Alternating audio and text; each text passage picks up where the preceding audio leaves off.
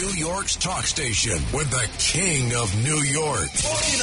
Curtis Sliwa, 77 WABC.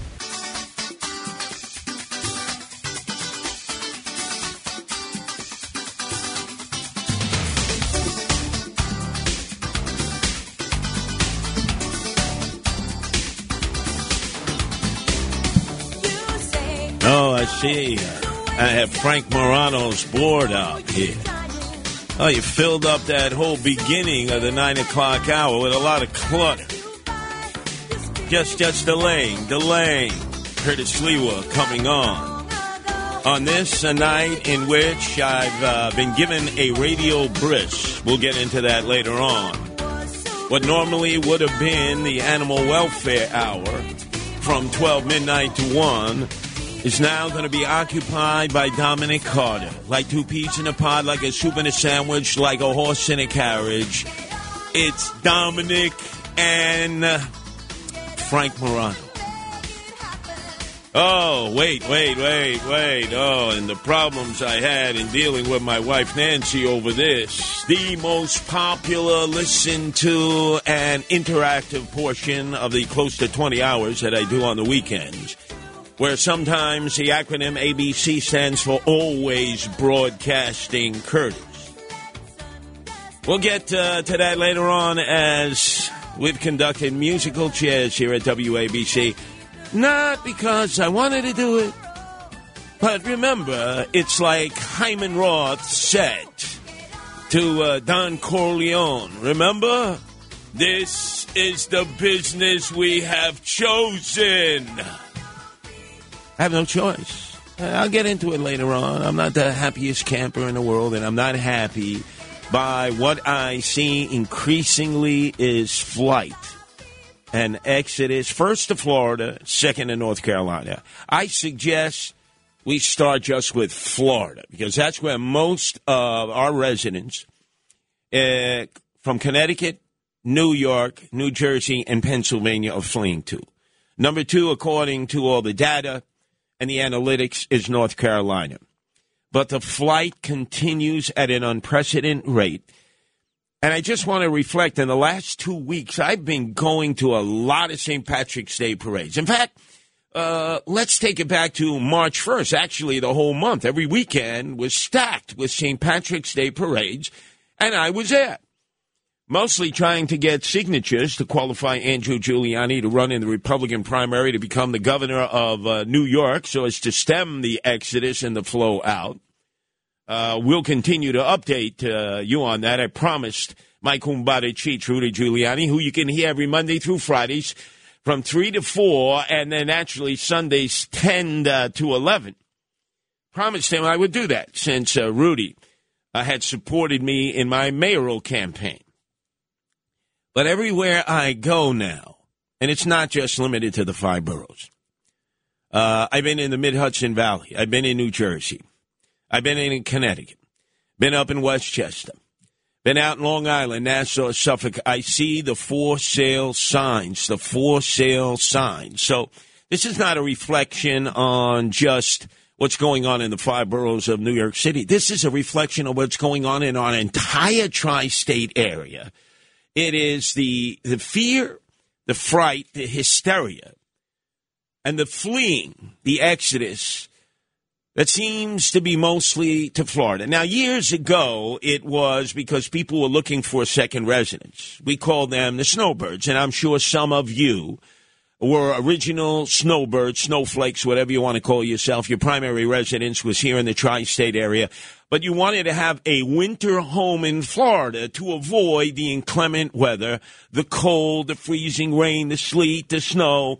When we had normal kind of winters and we weren't being hit with global warming and climate change. Well, now our winters are relatively mild compared to our, I mentioned Rudy Giuliani. I remember the second year, or it was the first year he was in office. He had 20 snowstorms. By the end of March, 20 snowstorms. Think of that. Have we even had a snowstorm this season? Almost nothing. But the flight, the exodus is continuing, and it's not weather related as most of the priorities were years ago. Although I can tell you when I started the Guardian Angels in 1979 and through that whole era of the 80s, a million people fled New York City. A million people because there was high crime. There was arson. There were gangs. There were major cutbacks into the city budget because we were on the verge of fiscally dissolving.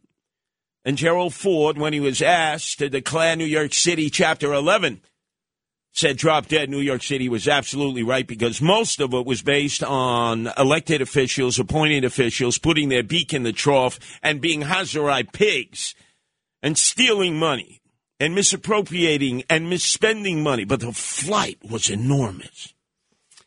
And I remember first, and I'm sure some of you remember those those first urgings in the 60s when the number one show in America on Saturday nights was the variety show of Jackie Gleason, Art Carney, and the June Taylor Dancers. Remember, ladies and gentlemen, at the end of it, uh, Jackie Gleason would come out. He was always schwitzing because of his hefty uh, nature.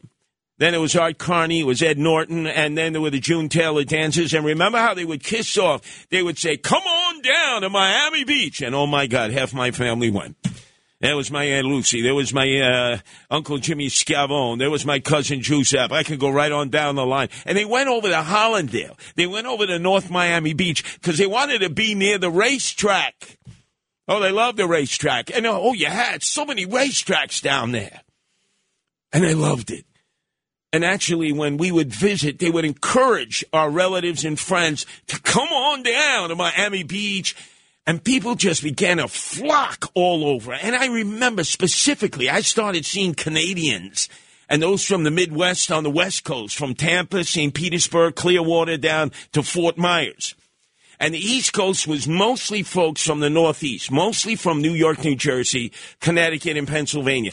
Ladies and gentlemen, the exodus is continuing fast and furiously. Let's test out all of our uh, computerized telephone lines because we have to make sure they're working. Sometimes I have been the victim of sabotage. I am not at all trusting that I have Frank Morano's trusted board operator here who already filled the opening with so much clutter that if I didn't cut him off, I would have probably joined uh, this uh, live program right about now. I don't know if that was your orders from headquarters. Well, let's just say I'm giving you the benefit of the doubt. Let's test out our disqualificator first. These are the signals of the most powerful news talk station in the nation. 50,000 powerful watts of sound emanating from the Tower of Power in Lodi, New Jersey, right in the shadow of Bada Bing. That's right, the strip joint made famous in The Sopranos, where our crack engineer, Dan the Man, supposedly is always at the ready to climb that pole and readjust the disqualificator, except he's constantly having to readjust his uh, garments for getting all those brumskis and those lap dances. 1 800 848 9222. That's 1 800 848 WABC. Were you and your family part of that exodus? As I know many of you purposefully listen from Florida because time and time again, when you call, you tell us how bad the talk radio is locally in Miami, in Fort Lauderdale, in Palm Beach, in Tampa, St. Petersburg, in Orlando. And I got to tell you, having been down there, having been interviewed, having listened to talk radio down there on the local level, you couldn't be more hopelessly right. It is mostly boring. So you want to reconnect with your roots. You want to reconnect with your New York, your New Jersey, Connecticut, Pennsylvania roots. And that's why you listen to WABC all over the globe now. You can listen on the app. You can listen on the stream. You can listen in so many different ways, and it's crystal clear. Well, we specifically want to hone in on Florida, where so many of you are fleeing. I see those for sale signs. I want to take those for sale signs out of your front garden your single family houses that are now under threat. Oh, yes, in these budgetary hearings in Albany that are stalled, there is a bill that would say if you have a single family home and it's been zoned for single family homes, let's use an example. Frogs Neck, where I'll be tomorrow, City Island, where I'll be, and watching the Exodus. And they're not getting on boats uh, in City Island, going through the Long Island Sound around to the Atlantic Ocean, and all of, all of a sudden down to Florida. No, no, no, no, no, no. The single family homes will now be under threat because there'll be state legislation that says they can come in and build an apartment building right in the middle of your Archie Bunker block. Can you imagine what that'll do to the ambiance of your neighborhood, the residential nature of your neighborhood? And they'll be able to do it anywhere from Buffalo to Brooklyn. Suburbs, rural areas, it doesn't matter. Our number is 1 800 848 9222. That's 1 800 848 WABC. And then let's not forget our FM brothers and sisters in solidarity. WLIR out in the Hamptons.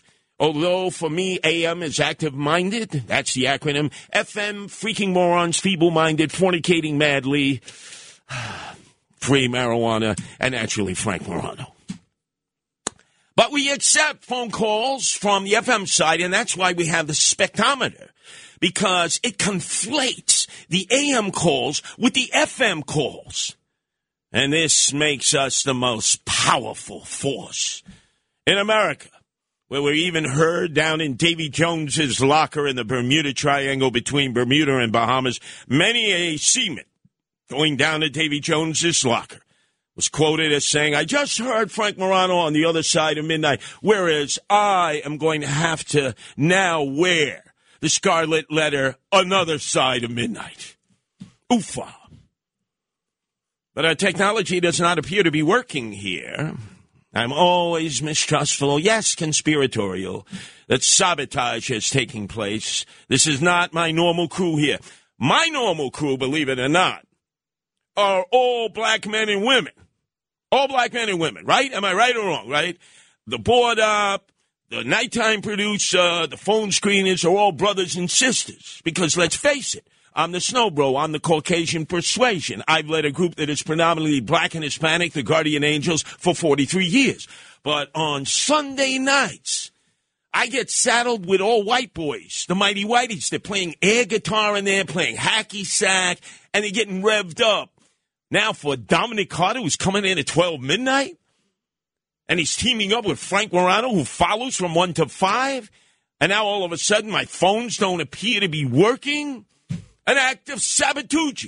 So, ladies and gentlemen, let's try out the phones. Let's work the rust off. We don't have Rust-Oleum. We don't have STP, Andy Granatelli's The Racer Edge. So try to forge your way through. Because I am very suspicious in terms of what's going on this evening. You talk about conspiratorial. I'll tell you conspiratorial, right? We think back to that slap that was heard round the world and seen round the world. Will Smith, for Jada Pinkett Smith. Never trust anybody with three names. And then Chris Rock, right? On a night when Pfizer was the main advertiser for the Academy Awards. And what did Pfizer just get an FDA approved license to put out for the general public? A medicine that deals with the problem of hair loss that Jada Pinkett Smith suffers from and so many other women, mostly women of color. Who do you think will be the spokesperson for Pfizer making gazillions of dollars? That's number one. When Will Smith got his Academy Award, who was the person who presented it to him? John Travolta, fellow Scientologist, who probably was quoting Proverbs from Dianetics, the book by L. Ron Hubbard. It was a Scientology thing. Understand that. Oh, and the conspiracy goes a lot deeper. It's beyond Pfizer. It's beyond Big Pharma. It's beyond Scientology. It goes to the core and the essence of what I say is the number one expert on these matters. Let's stand and give a standing ovation to one of the greatest professional wrestlers of all time, Ric Flair. Ooh!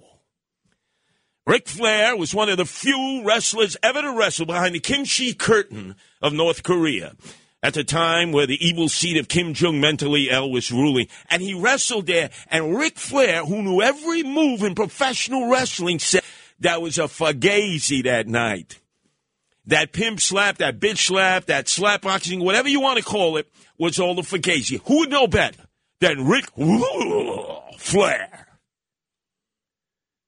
1 800 848 9222. That's 1 800 848 WABC. Having some problems with the phone lines here. Very disappointing. But I worked through it because if, if I had to talk for six hours straight, let's just assume this was Saturday morning from 12 midnight to 6 in the morning, another side of midnight, and then 12 midnight to 6 in the morning, Sunday morning, another side of midnight. If all of a sudden we didn't have phone lines for all 12 of those hours, I could talk my way through all 12 of those. And you know I could. So don't test my mettle here. I've been doing this 32 years. If there's one thing I know how to do in life, it's talk, talk, talk, talk. I spend my whole life talking to myself. I go into the parks. I feed the pigeons. I'm the pigeon man in New York City. Do you think I just feed them? No, I talk to them. I talk to my 18 rescue cats in a 328 square foot apartment that I share with my wife Nancy, the animal rescuer par excellence, who will be joining us tonight. Will she be joining us in the normal hour, 12 midnight to 1? No. They robbed us of an hour. I know many of you are going to say, what are you talking about? They giveth and taketh. You got an extra hour Friday night going into Saturday. Stop moaning and groaning. I wouldn't be Curtis Sliwa if I wasn't moaning and groaning. 1 800 848 9222. Now remember, ladies and gentlemen, in the 60s, we all would get up and have our Tropicana orange juice, no matter where you were. In the projects, in a high rise apartment building, in a residential neighborhood, in the suburbs, in the resident, in the rural areas, you'd have your glass of OJ. And who was the spokesperson and the singer? Anita Bryant. Anita Bryant, remember? Orange juice with natural vitamin C from the Florida Sunshine Tree. Visit Orange Bird and the Florida Sunshine Tree at Walt Disney World. And remember, breakfast without orange juice is like a day without sunshine. Walt Disney World, notice what she was saying. Not Disney World, Walt Disney World. Come on down. She'd wink. Remember, she'd wink in the camera. Good looking woman, right? She'd wink, and all the guys would get, oh, oh, oh she winking at me. I got to go to Walt Disney World. This was in the 70s. And then all of a sudden, Anita Bryant, who is quite a singer, an excellent singer, had cut her teeth in Los Angeles as an actress and a performer. She did jingles. She did songs. She did radio broadcasting, television broadcasting. And then she appeared on the stage of the Orange Bowl. No, no, no, we're not talking the Jets and the Baltimore Colts and the miracle of 1969, the Jets beating the Baltimore Colts for the Super Bowl. We're talking about March 23rd, 1969. 80,000 people as Anita Bryant led them in a rally for decency and she railed against Jim Morrison and the Doors. She said there's decadence, there's debauchery, there's hedonism.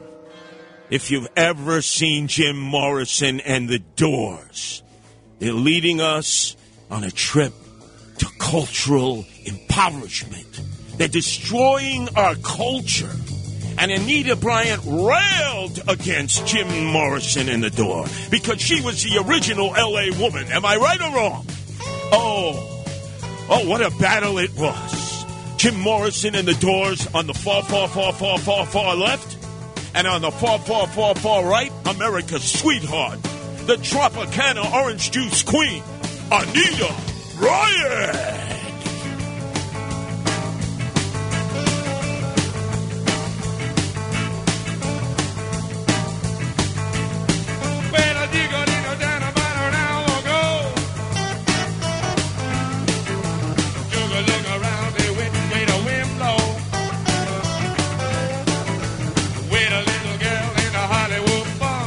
Yeah, that was Anita Bryant. Right at Chateau Marmont.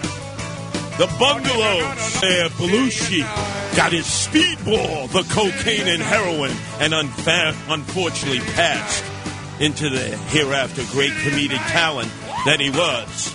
But Anita Bryant went to Florida. She rejected the hedonism, the sin of Los Angeles, Hollywood. She said, I'll never appear in a TV series again, never in a movie, because of who?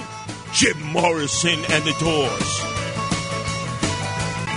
As I play your air guitar there, white boys, and play hacky sack. Oh, so good, so good. It was the battle for the culture of America.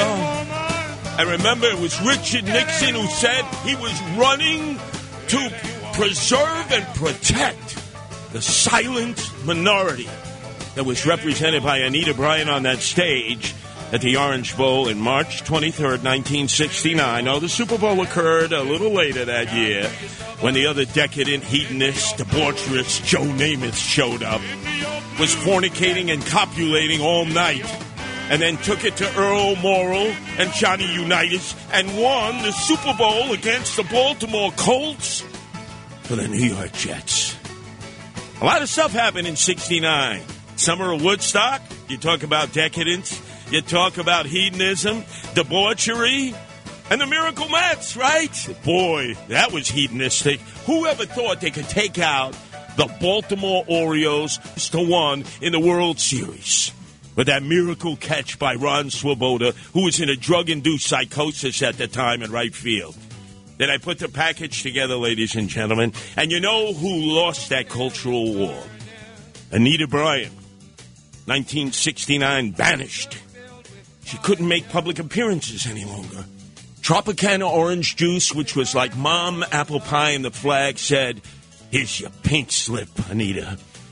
And then she was left to be playing senior citizen centers right after they had the blue plate special at four in the afternoon from Pensacola, Panama City, down to the Keys, to Fort Lauderdale, Miami, to Kissimmee, and yes, to Orlando itself, the home of Walt Disney World.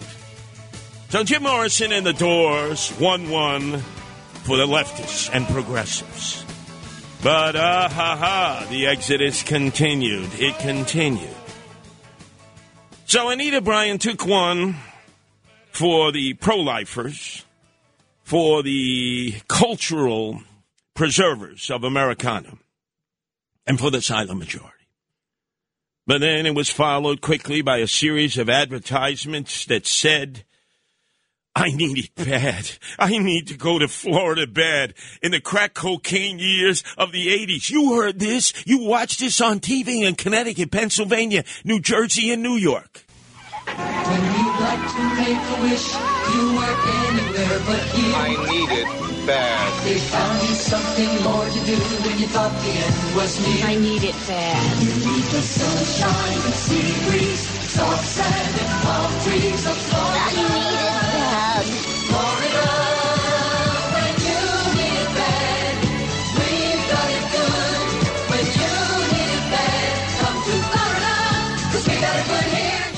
Ah, millions of dollars. And there went my cousins, Joey G, the Cheech from Howard Beach, Lenny Beans, Beyond Gino. Uh, there was uh, my Aunt Sylvia, Uncle Ralphie. They fled to Florida. So many of my relatives, so many of my friends. You know, they did the hop, skip, and a jump. This is how they did it. As uh, Italians, they went across the plank, the Verrazano Bridge. They settled in the South Shore near Tottenville, not far from Frank Morano, Rachel, and Carmine. And then they went down to the Jersey Shore, Manalapan. And then they got the itch and they said, you know something? We want paradise. We want freedom. We're going to Florida. And then if they were Jewish, they went across the plank to the Willowbrook area, Mid Island. And then they'd go over to Lakewood and Toms River. And then they'd say, we want to go to Florida. Where was the Mecca for all Jews? Miami Beach. You know why? Because they bought more Tetley tea in Miami Beach than they bought Lipton tea. And you're saying to me, what the hell am I talking about? More Tetley tea than Lipton, the most famous brand in America. Because Arthur Godfrey had a radio show and a national TV show, and he promoted Lipton and he would make anti-Semitic comments on both his radio show and TV show. So the Altakakas, the Jews who were watching it, said, "Hey, hey, you're not a righteous Gentile. We're not buying Lipton. We're buying Tetley tea." And so I would walk into Jewish households all throughout Florida. I said, Do you know why when I asked you for a cup of tea, you gave me Tetley and not Lipton? No, I have no idea. It was my booby, my Zeta. I have no idea. And I'd say it's Arthur Godfrey. Arthur who? Arthur Godfrey. Maybe the most famous broadcaster in America. all across America on TV, all across America on radio. And he was sponsored by Lipton Tea. Even had the cup on the desk for the TV variety show. Big Lipton. And the Jews said, Oh, you like to make fun of us, huh? You're an anti Semite, huh? We'll fix you. We're not going to buy Lipton. So they bought Tetley in only two places in all of America. Where do you think that was? Miami Beach and New York City.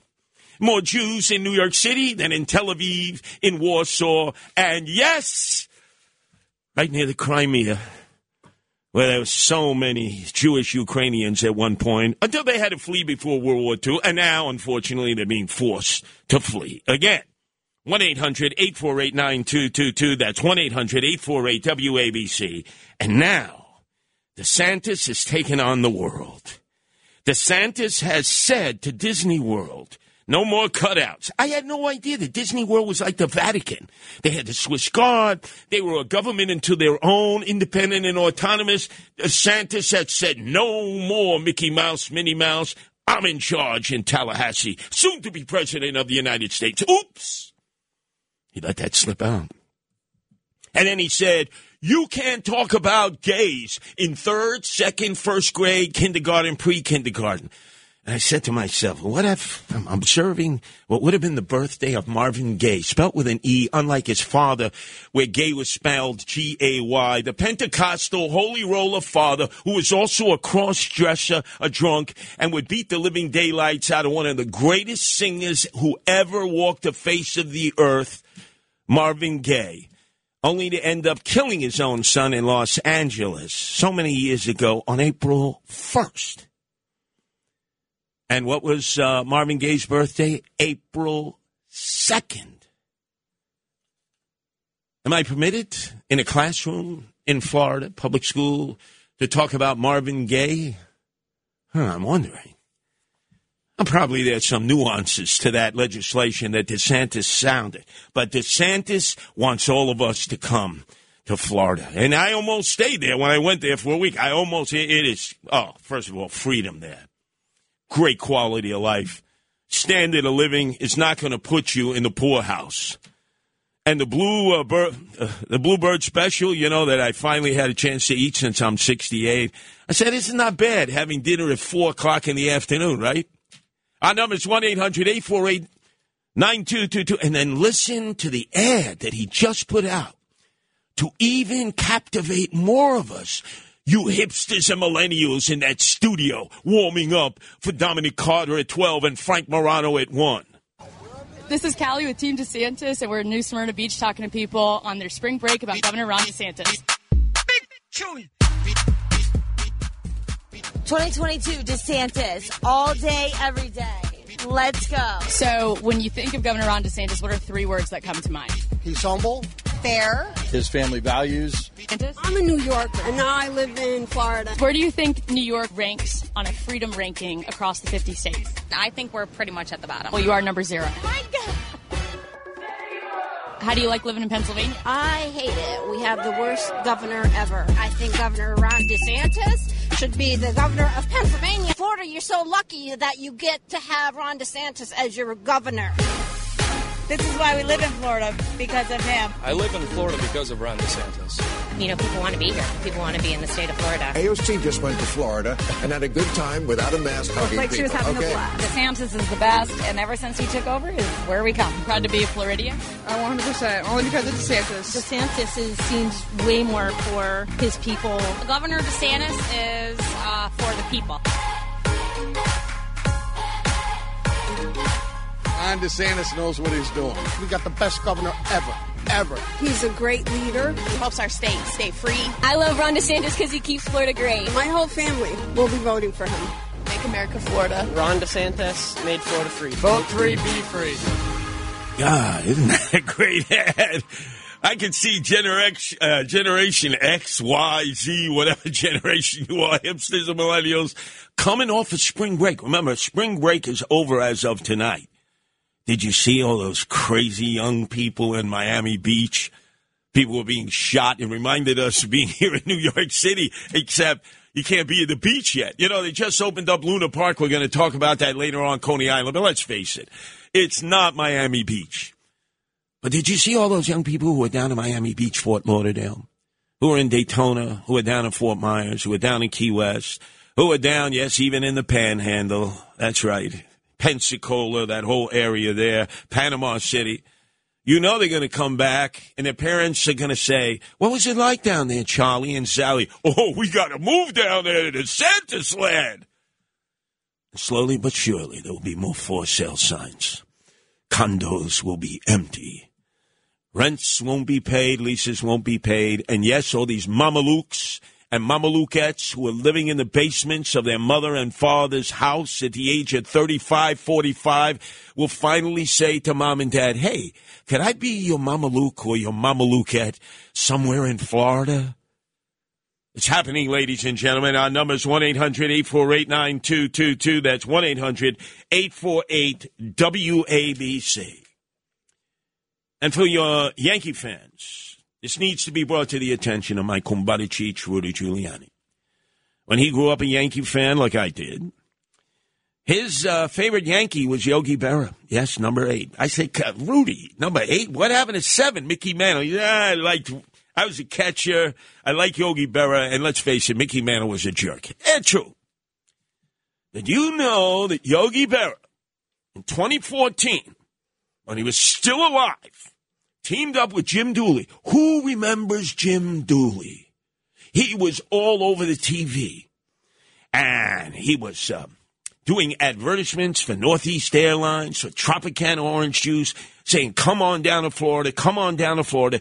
Jim Dooley teamed up with Yogi Berra as they encouraged Yankee fans to come on down to Fort Lauderdale that used to be the spring training camp of the world champion Yankees for many years until Steinbrenner purchased them and then moved uh, moved the spring training facility. It's a great facility in Tampa uh, Bay. Who remembers that Yogi Berra led the charge and said, "Move out of New Jersey, move to Florida." And Jim Dooley said, "Hey, come on down, Northeast Airlines. And when you get off the tarmac, I'll give you a nice little cup."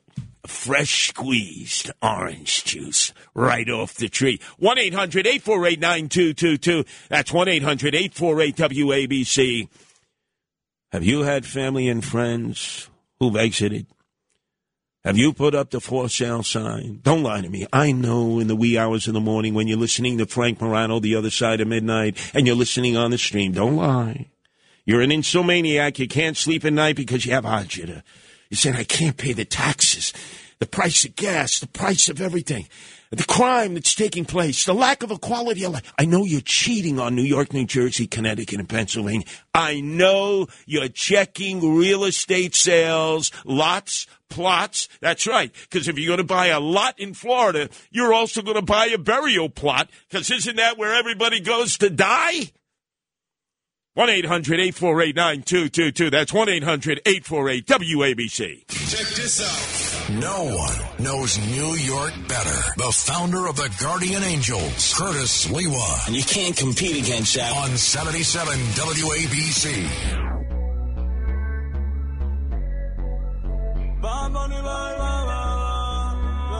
Don't get nervous. This is not La Mega here. They haven't taken over yet.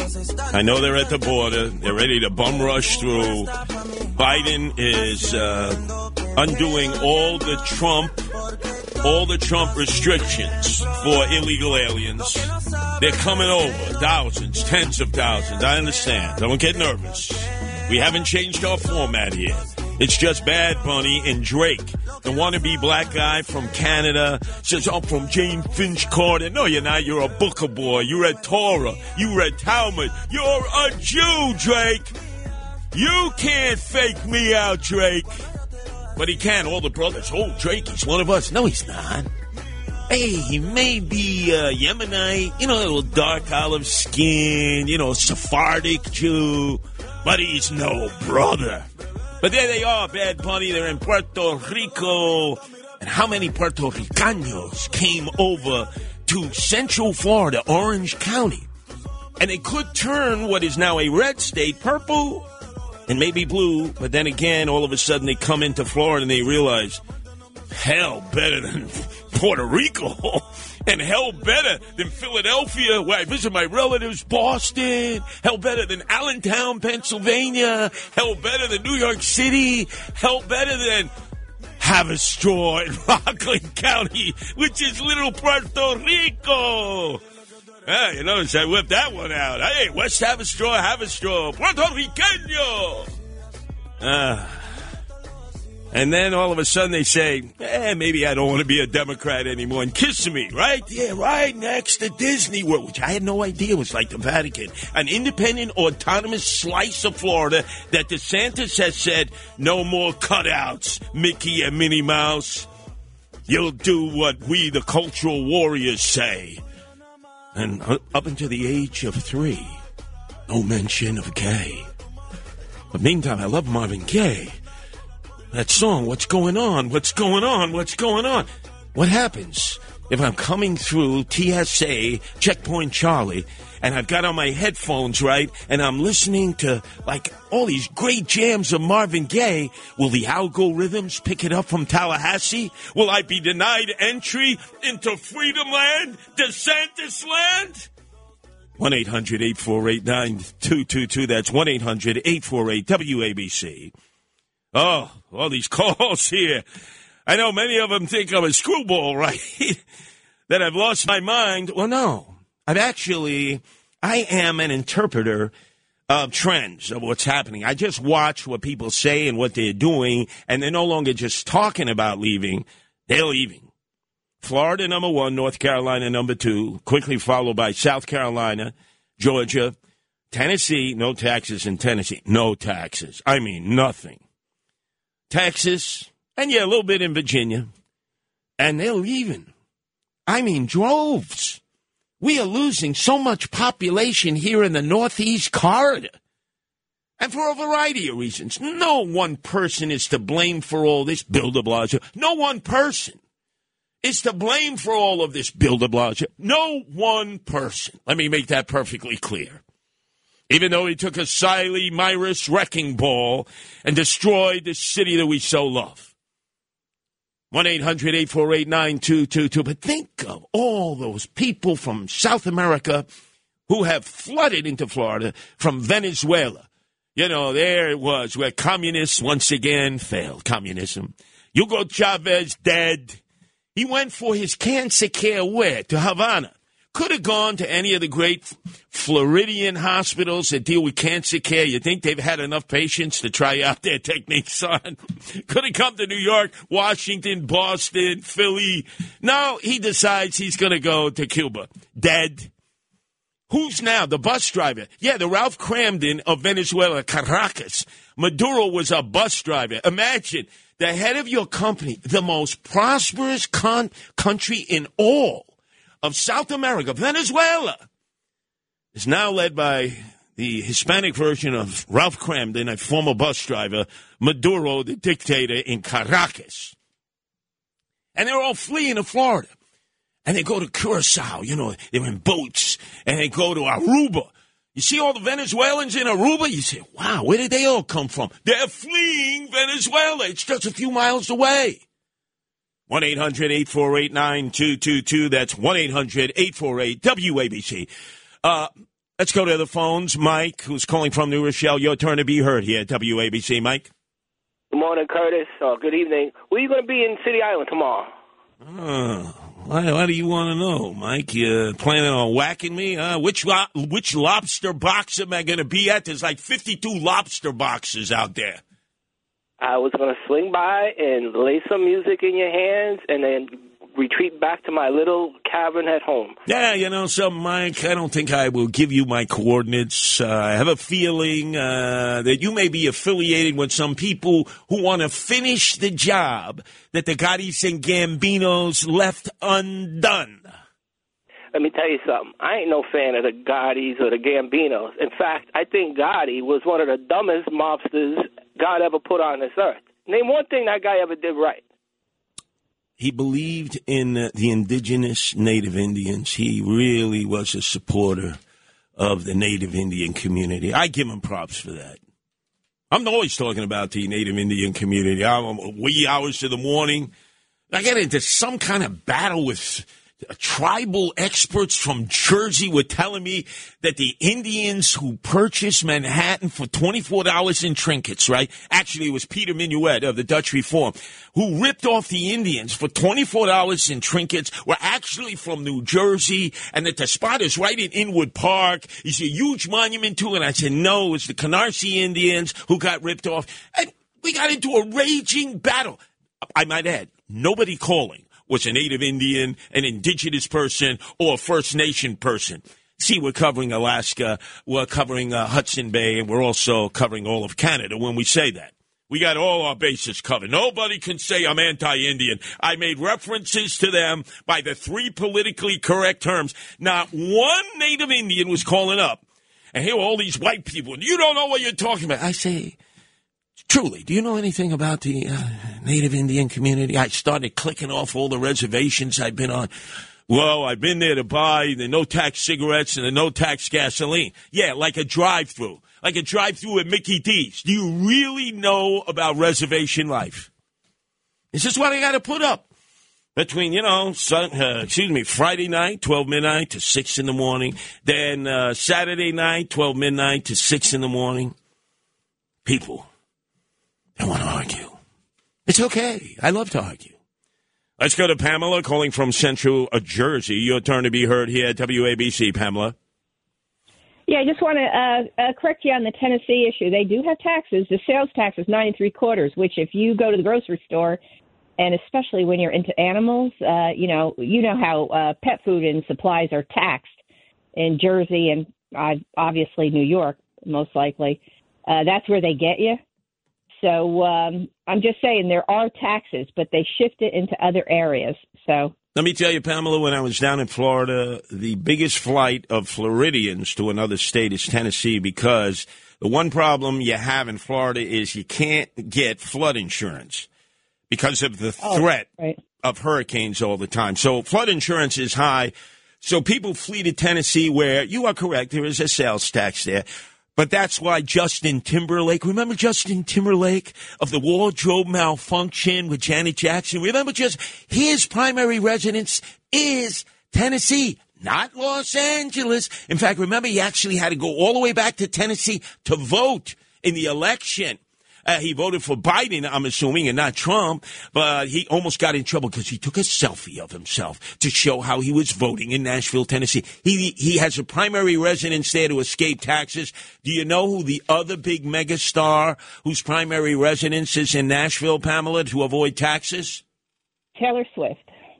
That's right, Taylor Swift. And by the way, tonight, Kanye West will not be in the house of the Grammys in Vegas. Whatever happens in Vegas stays in Vegas. Oh, the organizers of the Grammys are so nervous. My God, we might have another Will Smith, Chris Rock, and of course, Jada, Jada Pinkett Smith. Never trust anybody with three names. They are so terrified that Kanye West, the Kukalamunga, may try to bum rush his way in to pimp slap Pete Davidson for grabbing on to uh, Kardashian's enormous tuchus. Did you know that, Pamela? Well, all the liberals live part time in Nashville and part time in Hollywood. Nashville is the new Hollywood, so you got all your liberals living there to escape taxes of California. So they have their- Exactly. They have their beach houses in Malibu, and then they uh, have their farmland in Nashville. Yeah, And yeah. And, and by the way, you know, Taylor Smith was made the ambassador of New York City.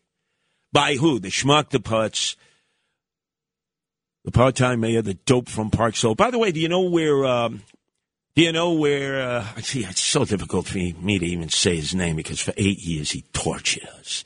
Bill De Blasio. You know where De Blasio and his wife Chirlane, who stole one and a quarter billion dollars meant for the Thrive non-existent program to help all the emotionally disturbed. You know where they're living now? Are they living in their private home in the midst of all their hipster millennial uh, friends of the DSA and the Justice Warriors in Park Slope? No. No, it's not ready to be moved into yet. It has to be renovated. Number one, who's paying for that? I'll bet you we are, sucker taxpayers. And why are they staying at the penthouse at the Marriott Hotel in downtown Brooklyn? Who's paying for that? I can't seem to get any answers about that. You know, because they all protect one another as they eat their own babies. The Democrats here in the city of New York. 1 800 848 9222. That's 1 800 848 WABC. Let's um, go to Valerie in uh, Florida. Which part of Florida are you calling from, Valerie? Hi, Curtis. It's actually Valeria, Italian for Valerie. Oh, Valeria. Yes, an Italian Valeria. supreme cuisinette. Yes, Valeria. Valeria, and I love when you talk about body because I've been there. Oh, you have. And I have some beautiful stories. The body, body people are amazing. But I just wanted to tell you about Ron DeSantis, who I've met two times, and I did promote him um, when I was working on Republican campaigns. And I want to tell you about the what people have termed the "Don't Say Gay" bill. This is a bill to protect children in kindergarten, first grade, second grade, and third grade. When they have any questions about what is gay, what is not gay, Valeria. it's not could- the you- teacher's uh, job. oh, hold on one second, Valeria. You, you're, you're stating it beautifully, eloquently, but I'm looking up at the Chiron right now. The 72 inch big screen TV, and it says The Dominic Carter Show. Weekdays, midnight to 1 p.m. Uh, excuse me, the house of Frank Morano and Dominic Carter. I, I can't believe this, Valeria. I have the staff of Frank Morano and Dominic Carter. They have this up on the Chiron. You know, I'm on until 12 midnight. How do you like that, Valeria? They're bogarting me. Yes, I know, but you know what? You have to understand. You are the favorite of everyone, honey. So the people are gonna punch up. Just remember that. No, no, no. That's what I got to worry about, And Valeria. I, I got to worry about guys trying to punch up on me. They hit me in this jaw. It might be a glass That's jaw what now. happens when you are the favorite, and we also love your wife. Yes, who, We by the way, by the way, wife. She's got a Val- beautiful. Valeria, she Yes. will be on now 11 o'clock this evening because she has been removed from 12 midnight to make room for Dominic Carter.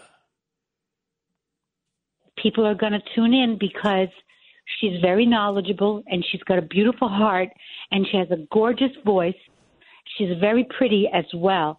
And she, if she went to med school, she'd pass with flying colors to be one of the best veterinarians ever.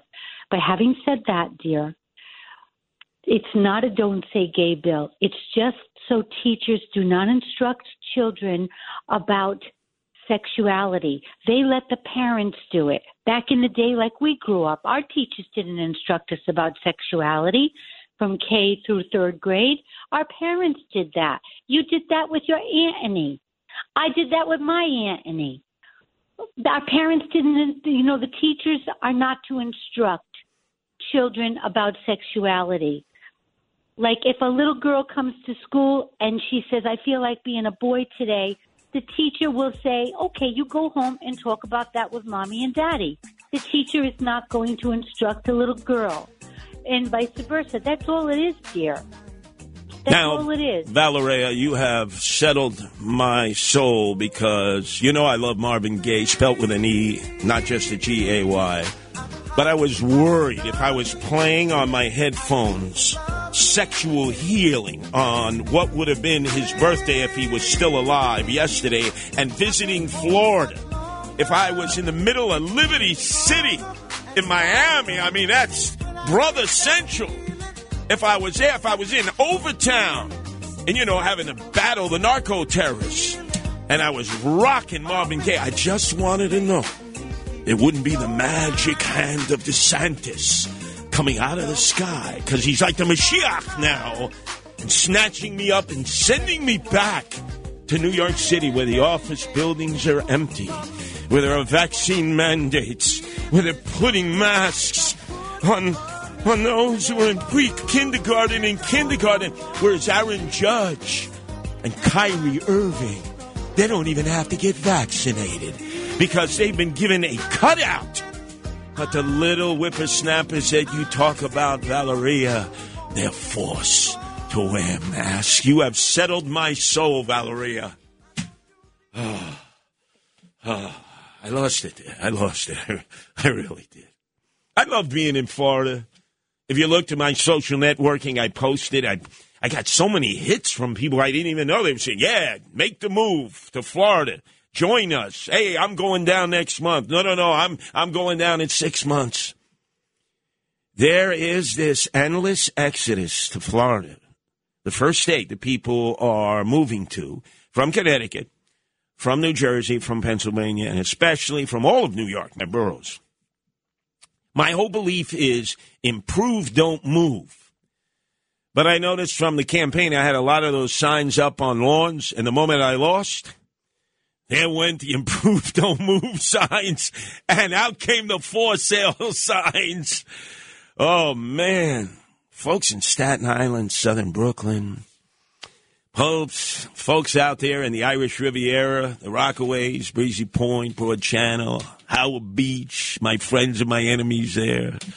Up in the neck, where I'll be tomorrow in the North Bronx, they're selling their homes.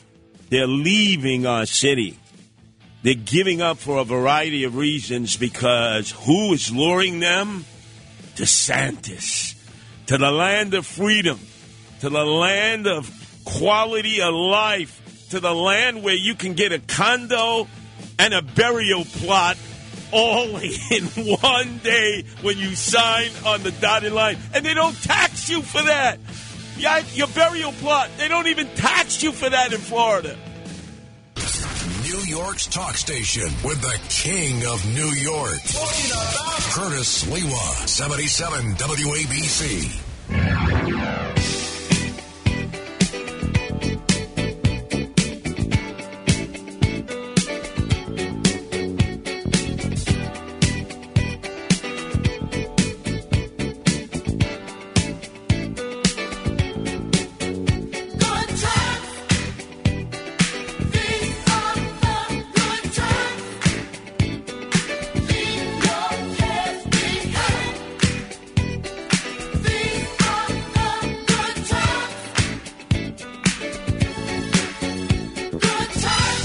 Nineteen seventy nine. This song, "Good Times," having nothing to do with the sitcom on TV, with Dynamite, who actually uh, used to work at WMCA when it was the talk station here, number one in the Northeast corridor.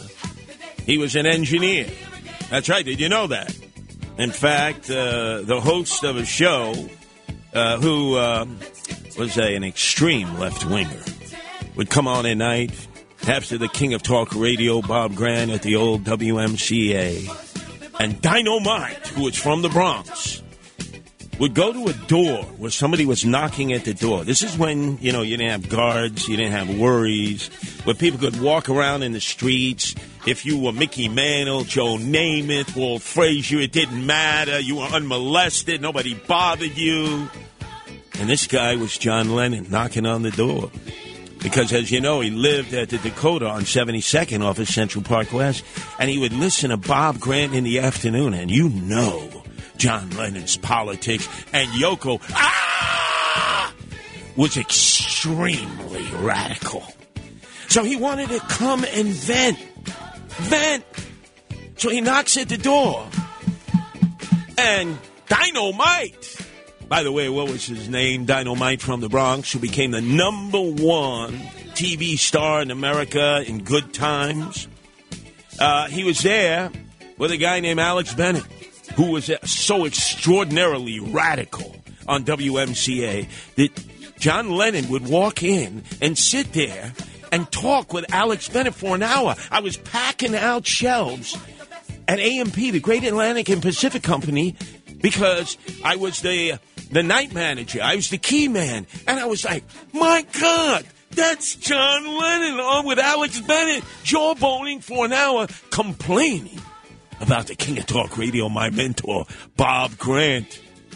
Oh, it was so good. And then, unfortunately, I think it was 82, John Lennon gets killed outside of the Dakota by, what is that? Uh, hmm.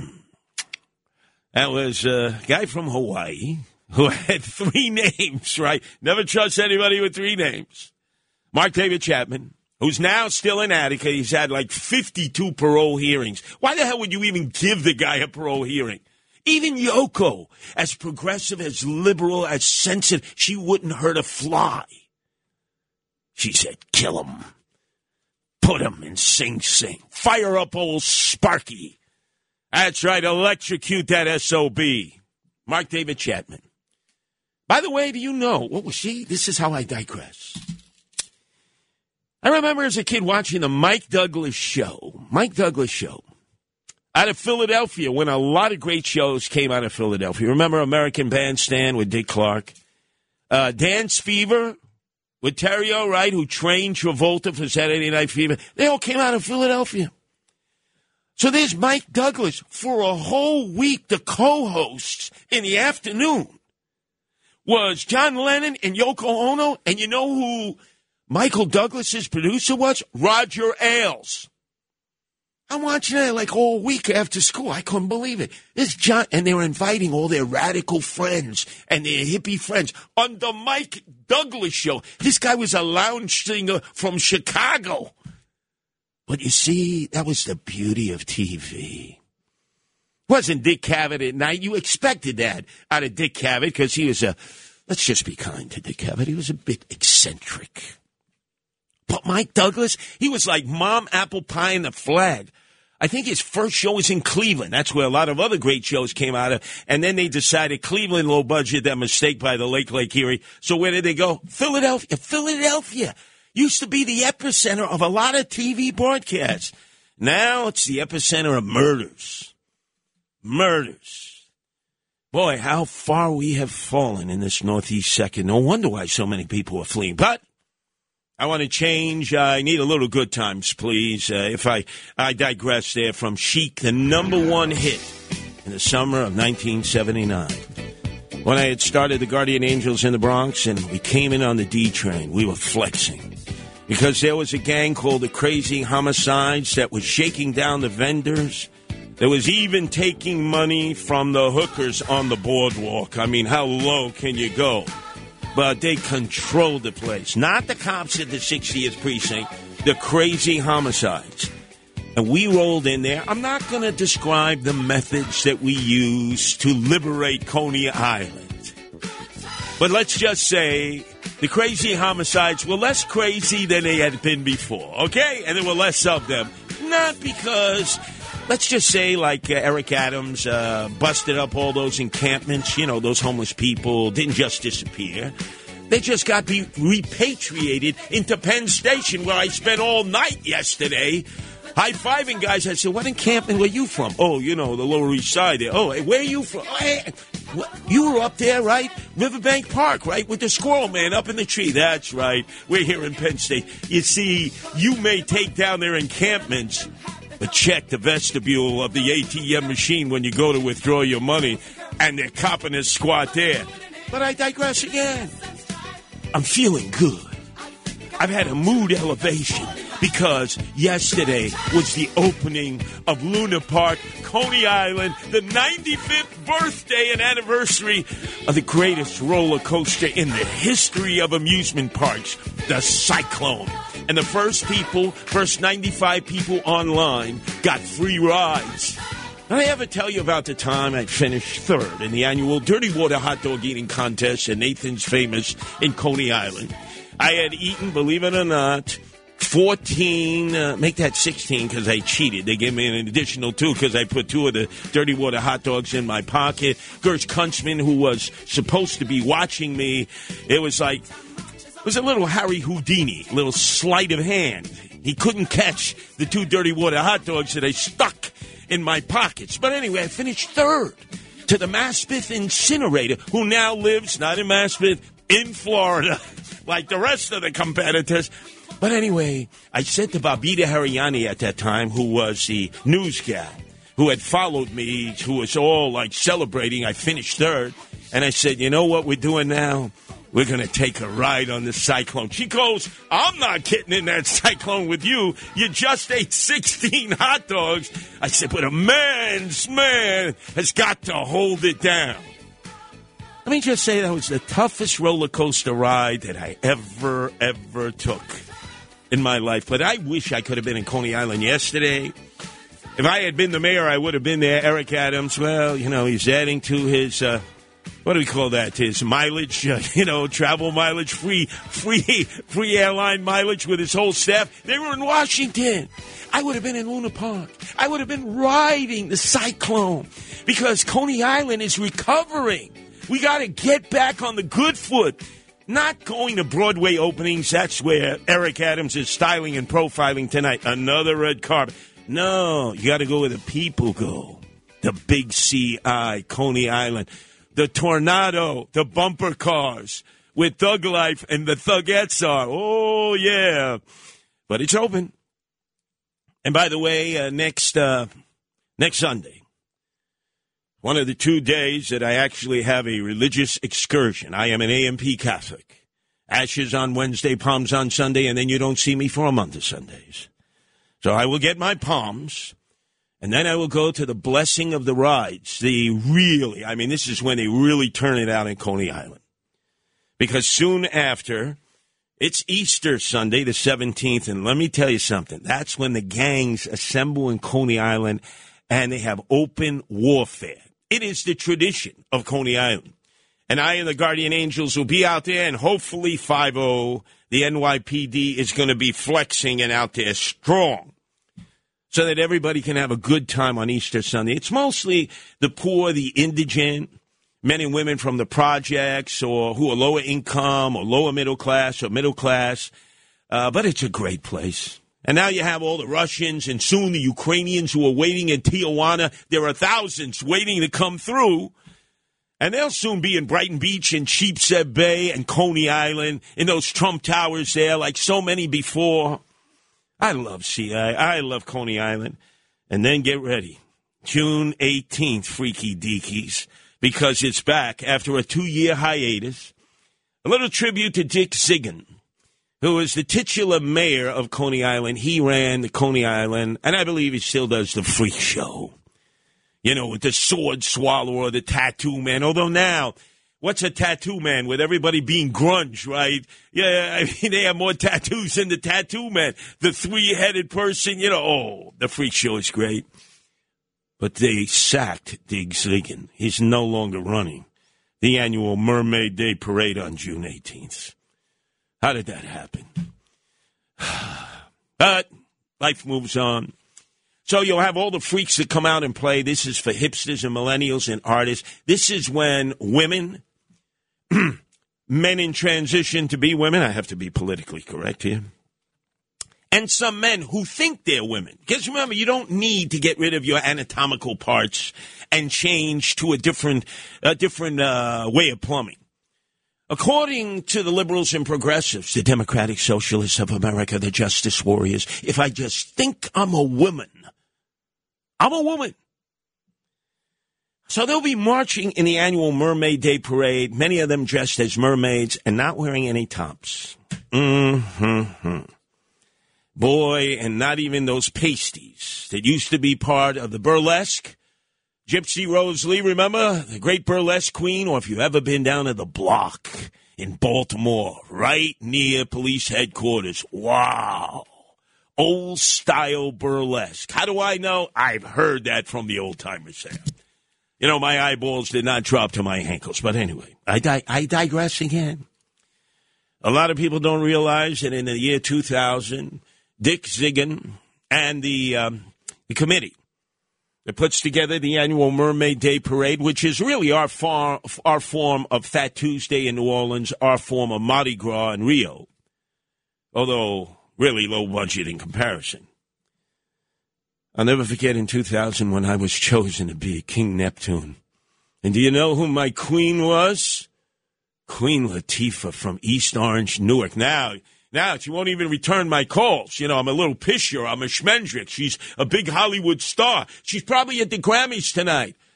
And as big as Queen Latifah is, you think Kanye West is going to try to run past her and get and do anything uh, that he wants to do? No, he's been banned from the Grammys in Vegas tonight. But I would bet you Queen Latifah will be there. But in 2000, she was queen of the Mermaid Day Parade. I was King Neptune. And when we walked around on the boardwalk, walked through the sand, with all the women with no tops on pretending to be mermaids and sirens and men pretending to be women. Hey, what the hell, you know?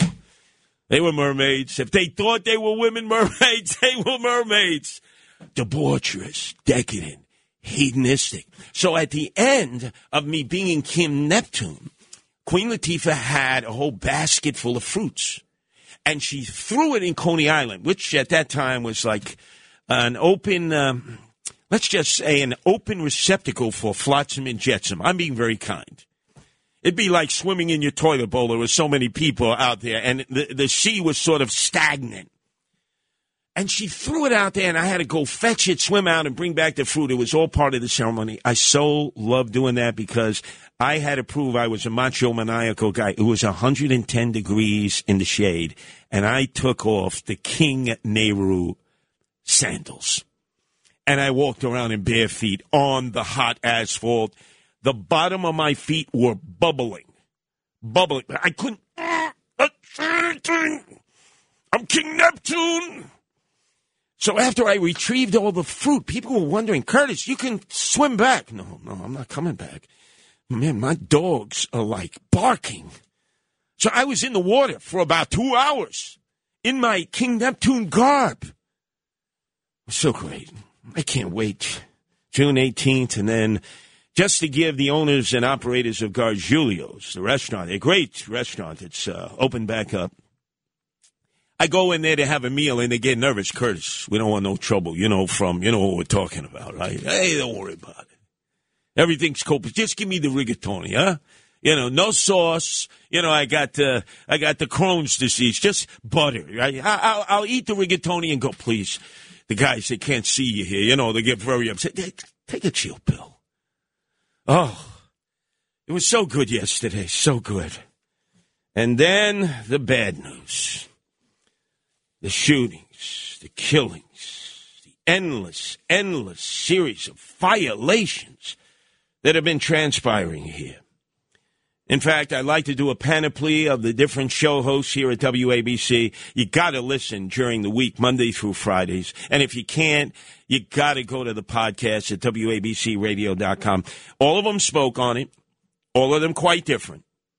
All of them uh, in their own style. First, it was Bo Snerdley. You can hear Bo 4 to 5 right Monday through Fridays, uh, right before John Catsimatidis and the Cats Roundtable. And then he's got a new additional hour on Saturdays. Great show from 7 to 10. But Bo was originally from Southeast Queens. He's a local guy. I remember when he did Minorities with Priorities, when he was the phone screener for Rush Limbaugh when we were all together on the 17th floor of Two Penn Plaza uh, at Madison Square Garden when Rush actually broadcast from there. And on the weekends, on Saturday, he would do the Minorities with Priorities show with Joel Santisteban, who used to be in charge of the traffic department. Uh, he's now retired. And where is he? Florida. it's like, where are Florida? where? Uh, you, you say what? West Coast or East Coast? And then some others say, no, the panhandle, you know, Panama City, you know, Pensacola. Okay. That was a great show. And Bo's a great talk show host, no doubt. He's established his own reputation. He thinks he's Barry White with the pipes, you know, as an African American Euro Asiatic guy who knows his R and B music. But here's Bo talking about the tragedy of all of, all of the kids being shot here in the streets of New York. Meanwhile, in New York, there's a report from Fox News today. New York children wounded 26 times so far in 2022. Shootings of kids nearly doubled by mid March. Well, what do you know? In New York, it's not even safe for the children. They're being shot at record numbers. Nearly double the number of children have been shot on New York City streets this year. While the mayor is worried that the buildings are not lit up in pink, blue, and white. And what he meant by that was the transparent transvestite day that was announced by President Joe Biden and our mayor, Eric Adams. But he's right. Kids getting shot all over New York City. Not far from where I grew up in Canarsie and East Flatbush. Did you see that 12 year old child killed in a car because of drive by shootings by gangbangers? They still haven't found them. Horrific. The mother couldn't even speak, collapsed in that lawn chair. You just looked at her. Her eyes were rolling in the back of her head. The pain, the suffering. And the one man who could be consultant, who knows how to make our city safe, can be heard here every Monday through Friday from 3 to 4. He's the only person ever to do it, to take us out of the belly of the beast, the murder capital of America, with 5,000 unsolved shootings, to the safest big city in America over eight years from the days of David Dinkins. That's my kumbaya chief, Rudy Giuliani. But there's been no outreach from Eric Adams or any of his staff. He's met with uh, Andrew Evil Eyes Cuomo. What the hell is Cuomo going to tell him about dealing with crime in the street? And Shamu El Jefe, Chris Christie. Hey, he knows how to prosecute white collar criminals and political uh, criminals, but he doesn't know about the streets. Rudy does. And here's Rudy, rightfully, in a rage. Stop your endless talking. You should have been doing it already. You don't get the first three months to figure out what the hell you're doing while people are dying. New York City children wounded 26 times so far in 2022. Shooting of kids nearly doubled by mid March. Adams, that's disgusting. Children? And you're figuring it out, and we're going slowly? Yeah, the kids who die don't get slowly. You can't do these jobs unless you have a passion and you have energy and you work like a dog. Lazy people make lousy mayors. People who like to go to parties too ma- much make disastrous mayors. Subway crime surges 75% amid New York City's crime prevention program. How about don't go to the party, sit down all night, and come up with a better subway plan? That's what I did. And he did. And he was tenacious. Remember what he inherited from David Dinkins.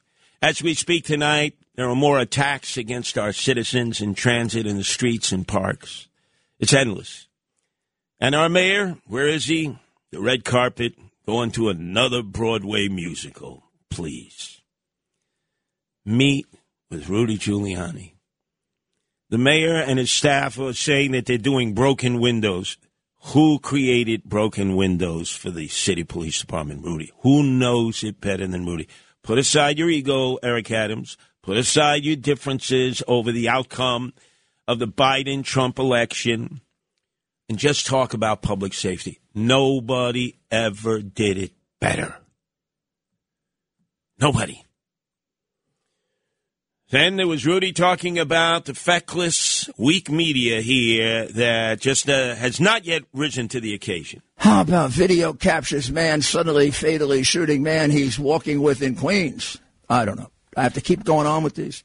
We can do it by incident. We can do it by statistics. We can do it because once again, the press is sucking up to you.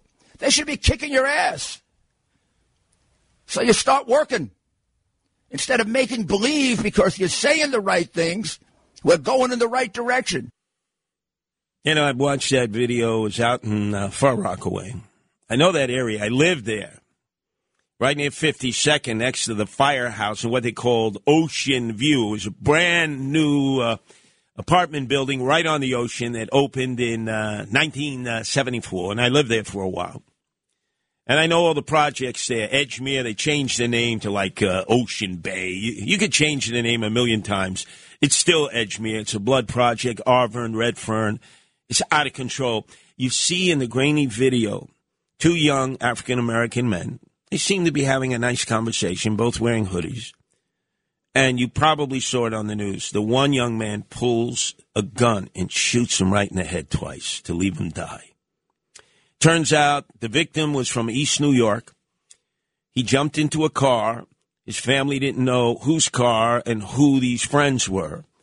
And he drove out to Far Rockaway. We still don't know why he was executed in cold blooded murder. Hopefully, the NYPD will be able to make an arrest. But this is going on all over the city. And then Greg Kelly. You don't want to miss Greg Kelly's show. It is now my favorite show on WABC. The guy, it's streaming consciousness. He's always digressing. He has attention deficit disorder. But let me tell you something. He hits on so many topics. And he's got the cred. Remember, the son of the longest serving police commissioner in the city of New York, Ray Kelly.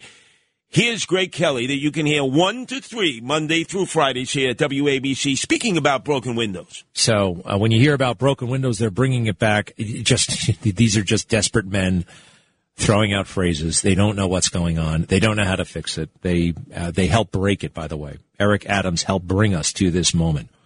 And don't forget how tight Eric Adams is, or at least was, with Bill de Blasio. Bill did all kinds of things to make Eric the borough president. Imagine that going from borough president to being mayor. Yeah, all true.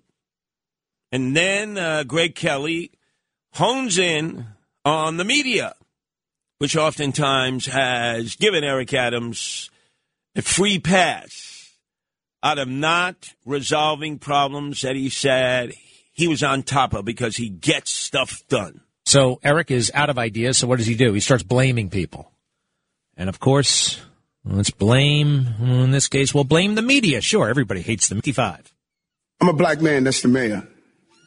But my story has been interpreted by people that don't look like me. Oh my gosh. Make all the journalists look like Eric, okay? Send them off to uh, a vegan farm, put them in a, uh, uh, you know, Barry's boot camp, send them to Hugo Boss, get them some suits. Got to look like Eric if you want to cover Eric. How racist can you get? It's disgusting. It is absolutely disgusting how they're talking and how they're behaving and what they're advocating. And the cowardice shown by so many people of all colors who know better to just go along with it. He's so spot on. That's why I love Greg Kelly's uh, show. You got to. If you can't hear it uh, through appointment radio, Monday through Fridays, 1 to 3, you got to get it on the podcast. He is so right. The media, because they're mostly white, are afraid to uh, investigate certain things that they should investigate for everyone Republicans, Democrats, it doesn't matter who. But it was funny how he said, You go, boss. This is one of the things I've always done. You're going to like this. So here's a young Jewish guy, not Orthodox, not Hasidic, but he's got his brand new Hugo Boss suit on. And I can tell it's a Hugo Boss suit. And I go up to him and I say, um, What's your name? Bruce. Okay, where do you where do you live, Bruce? Oh, I live out in Westbury. Oh, where do you work? Oh, here, Sixth Avenue. I just got a new job at an advertising firm. I said, well, that's good. You happen to be uh, Jewish, Bruce? Oh, yeah, yeah. You had a bar mitzvah? Oh, yeah, yeah, yeah. Big, big bar mitzvah. Okay. I'm sure your parents are now having to get a reverse mortgage because of your bar mitzvah that took place so many years ago, and they get a nice belly laugh. I said, you know, that's a Hugo Boss suit, right? Oh, yeah, and it sh- shows me the label. You know, hey, this is not a knockoff. This is Hugo Boss. I said, you should impale yourself with a menorah. Do you know that Hugo Boss created the uniforms for the SS who took Jews to the concentration camps or shot them in the back of the head? You're going to wear that suit? All of a sudden, the kid is like, you're making me feel so bad, Curtis. I didn't know that. They don't teach the young Jewish men this. But notice, they didn't teach them about Tetley tea in Miami Beach or in New York City. Why do more Jewish people drink Tetley tea and not Lipton? They have no idea. You go into the house, you go into the cupboard. Could I have a cup of tea? Because I like drinking tea. It's Tetley. It's Tetley. And then I asked, like the Weisenheimer, I am, oh, why Tetley? How come not Lipton? I don't know. It's what my booby, my Zeta, always used to make when we'd come over. Tetley. And then I tell him again. Nobody told them. Arthur Godfrey, who was as popular in TV and radio, he did both. It's sort of like the rock ribbed old American conservative voice of reason from Franklin Square, Long Island, now Sean Hannity, right? Top TV program, top radio program. Except his was more of a variety show. Arthur Godfrey would have the cup of Lipton on his desk that had the logo Lipton. And he would make anti Semitic jokes and anti Semitic remarks. And a lot of the Jews watching would say, That's it, we're never buying Lipton. We're buying Tetley.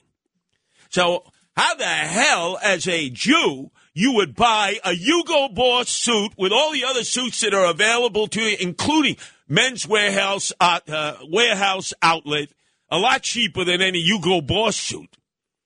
Do you not know that he designed the outfits for the SS?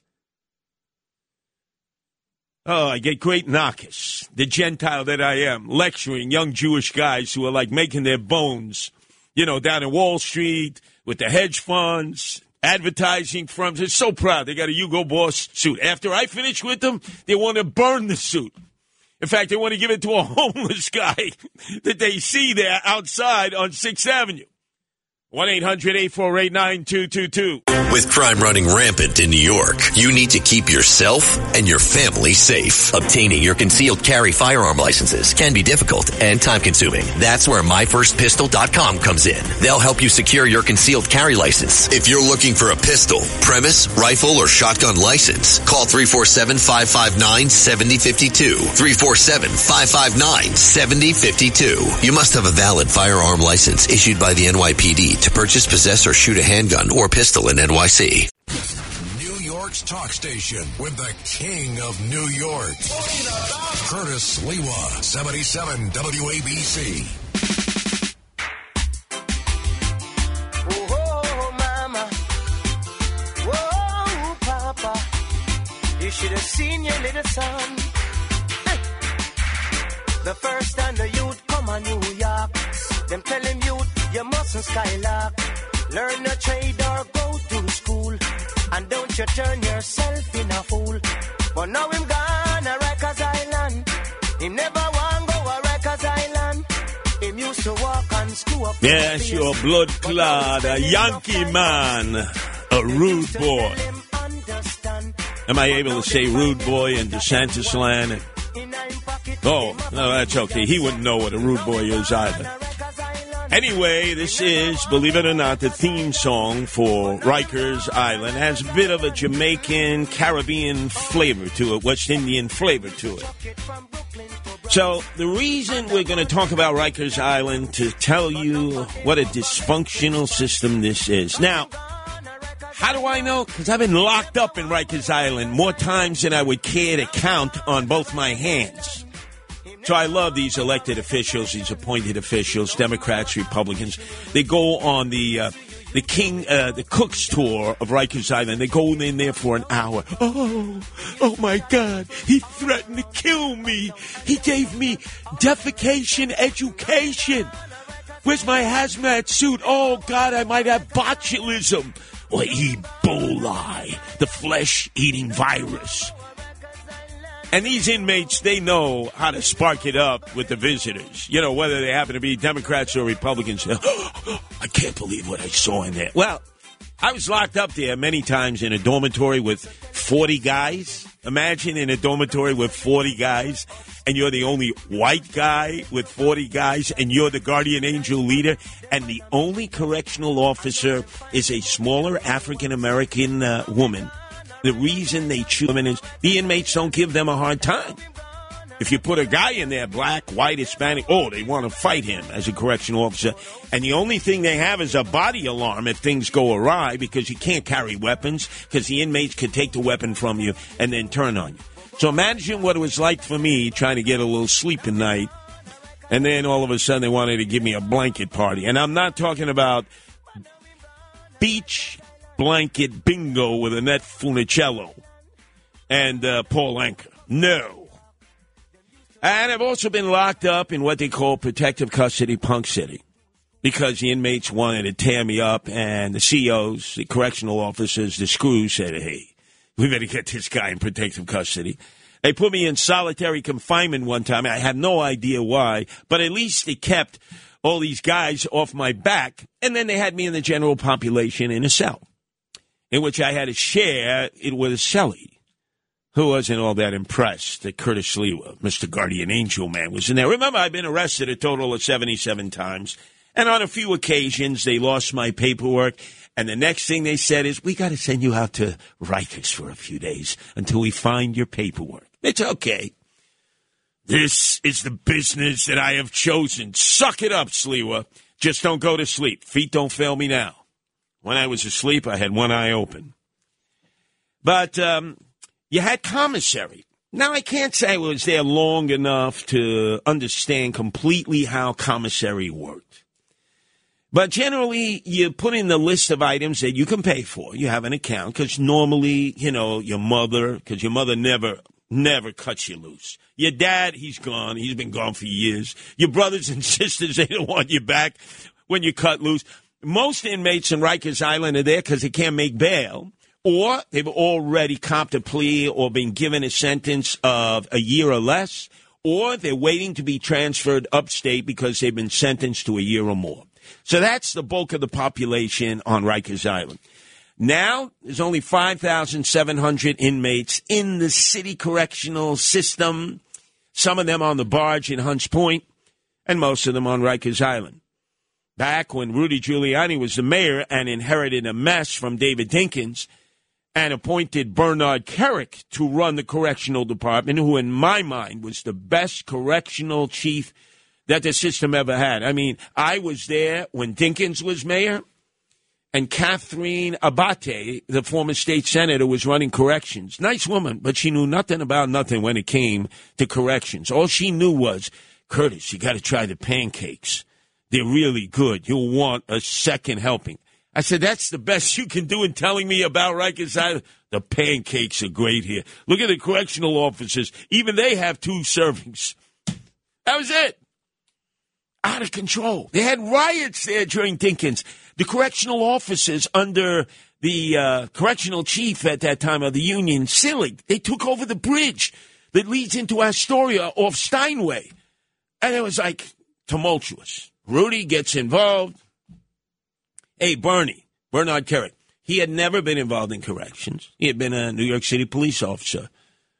You're running the correctional department. And let me tell you something. Having visited when Bernard Kerik ran the correctional department in Rikers, he, I mean, everybody was disciplined. You did not mess with another inmate. You did not mess with a correctional officer. You had respect, or there was a price to pay. You'd be in the Bing, solitary confinement, and you deserve to be there.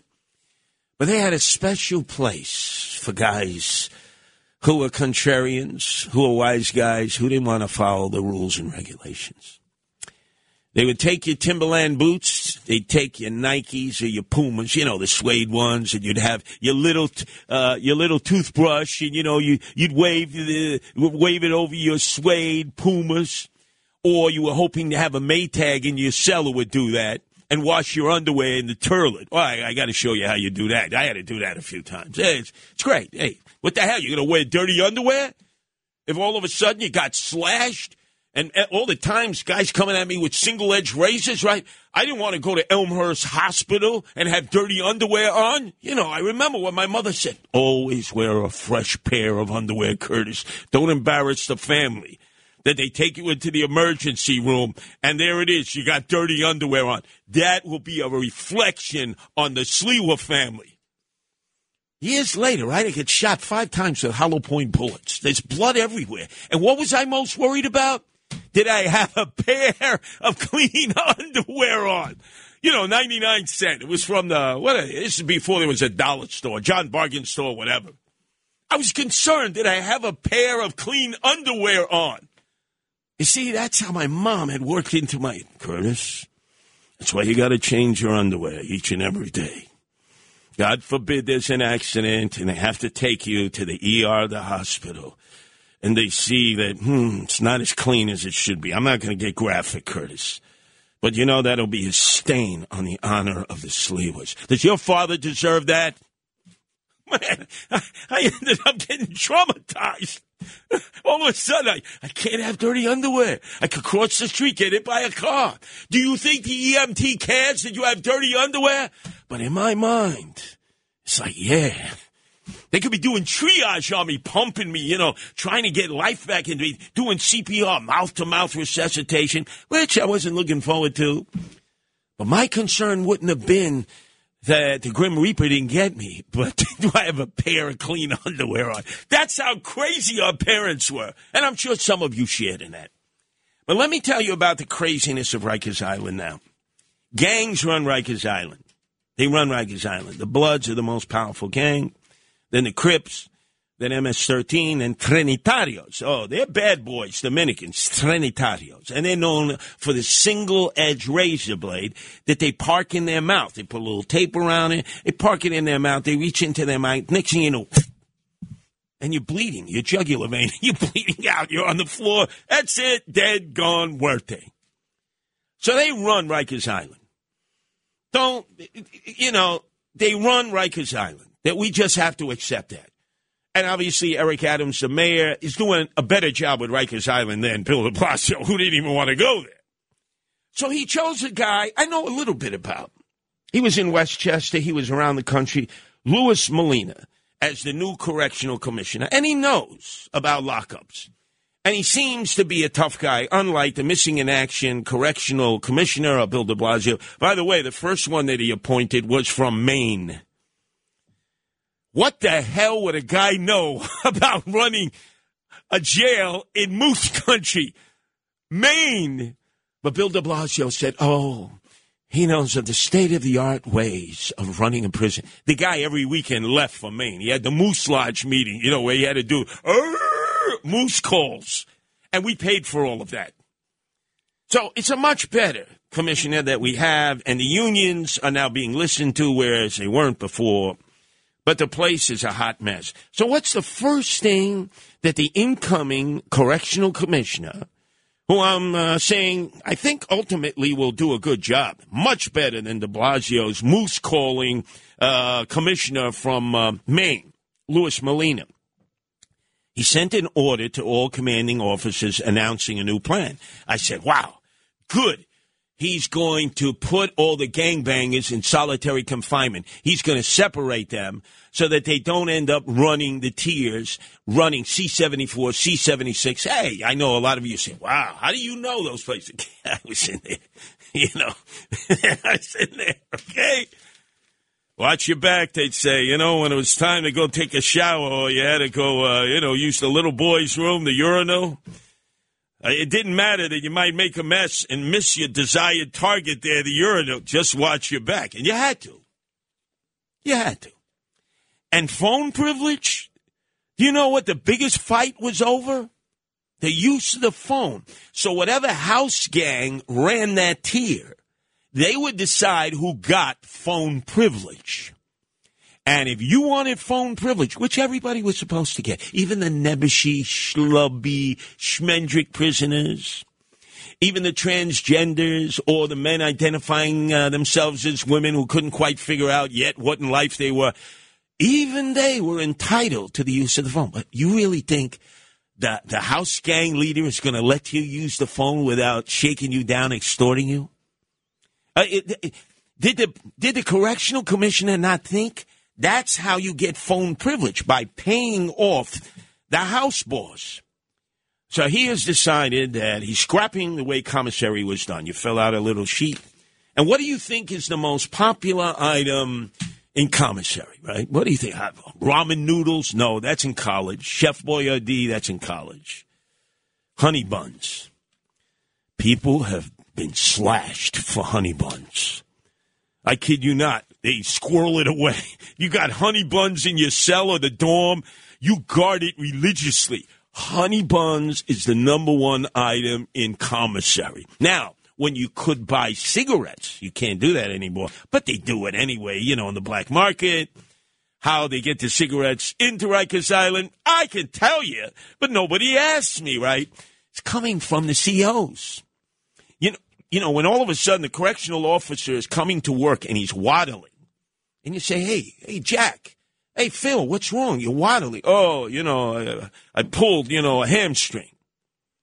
What you got to do is do a bend and squat with them because all the contraband is right between their two cheeks of their tuchus, their tush, their dupa.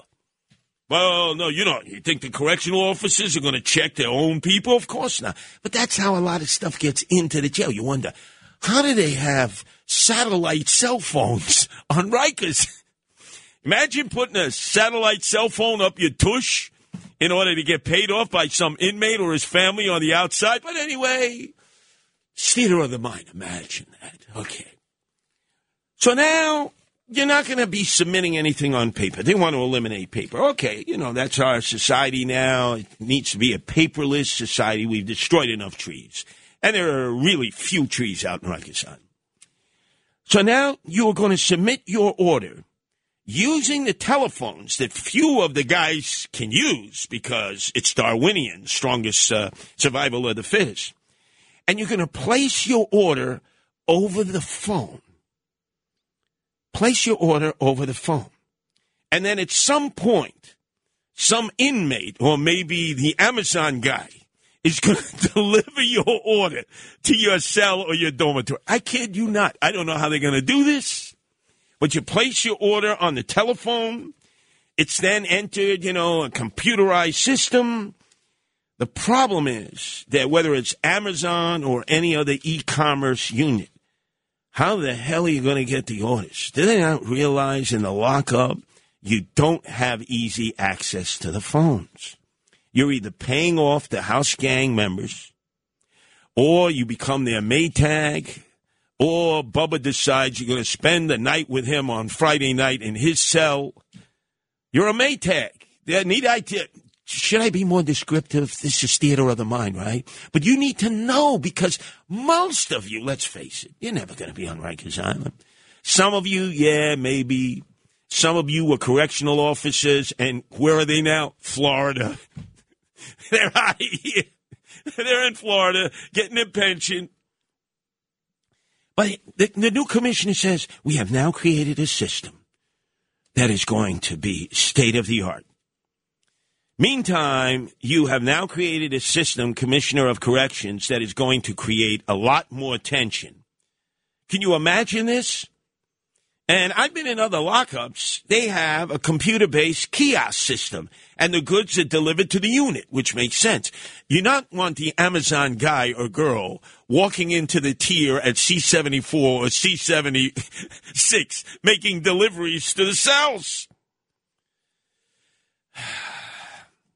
Tying commissary access exclusively to the phone system it's going to disrupt people's ability to access items that they desperately need, like toiletries, soap, shampoo that eliminates lice in your hair.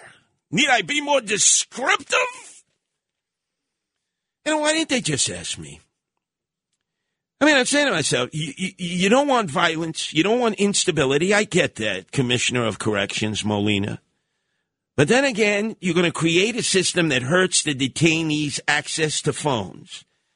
And most importantly, they're going to end up stinking up a storm because they don't have access to hygienic products. And if they stink in jail, they're going to catch a beatdown. Because the guys are going to, who stinks on the tier? Oh, it's Charlie there on cell 36. So you know what? They figure out a way to open your cell and then they beat the living daylights out of you. How did they? How did they? How did they solve that problem? Look, this is common sense.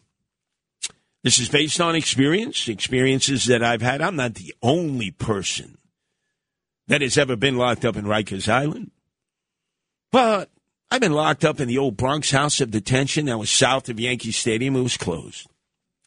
I was locked up in the Tombs, which is right next to 100 Center Street, which then became the Bernard Kerik jail. And then when Bernie got into trouble, it was back to the Tombs. It's now being closed.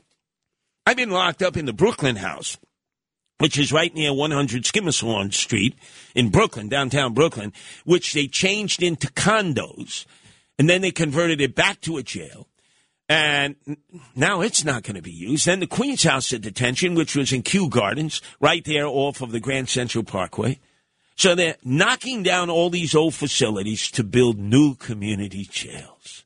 They're bringing prisoners to a neighborhood near you. And the only ones who are exempted, Staten Island. But how did they how did they wean that out? Like there are no criminals on Staten Island? I read the advance there's shootouts every day in the North Shore. I mean, you're talking Stapleton, Park Hill, West Brighton, Jersey Street, Mariners Harbor. What do you think? There's no crime in Staten Island? So you don't deserve a community jail that's going to cost billions of dollars? This is crazy. So, apparently, they're working on a hush hush, mush mush plan, which makes sense. I'd like to applaud those individuals, men and women, who have finally gotten common sense. They're going to take down the various jails on Rikers Island. And those new community jails that they were going to build in the communities, they're going to build on Rikers Island, which makes more sense. I would, in addition, put a court on Rikers. So you could go to your hearings in that court, you could get arraignment in that court. Only about 5% of the inmates charged ever go to trial. It's all plea bargaining.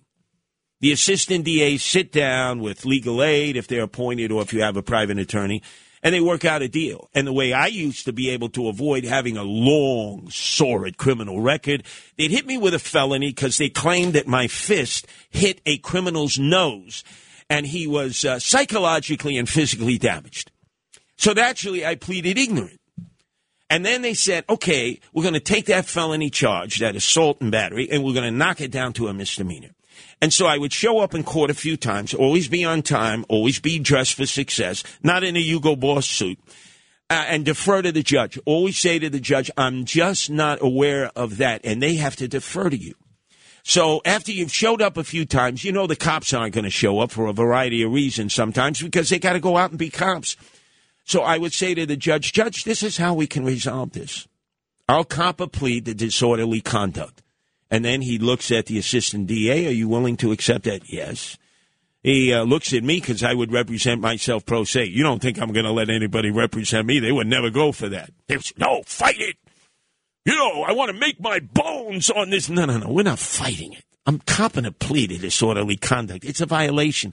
In six months, it goes away. When you check my record, poof, like the Etch a Sketch, like Puff the Magic Dragon, it's gone.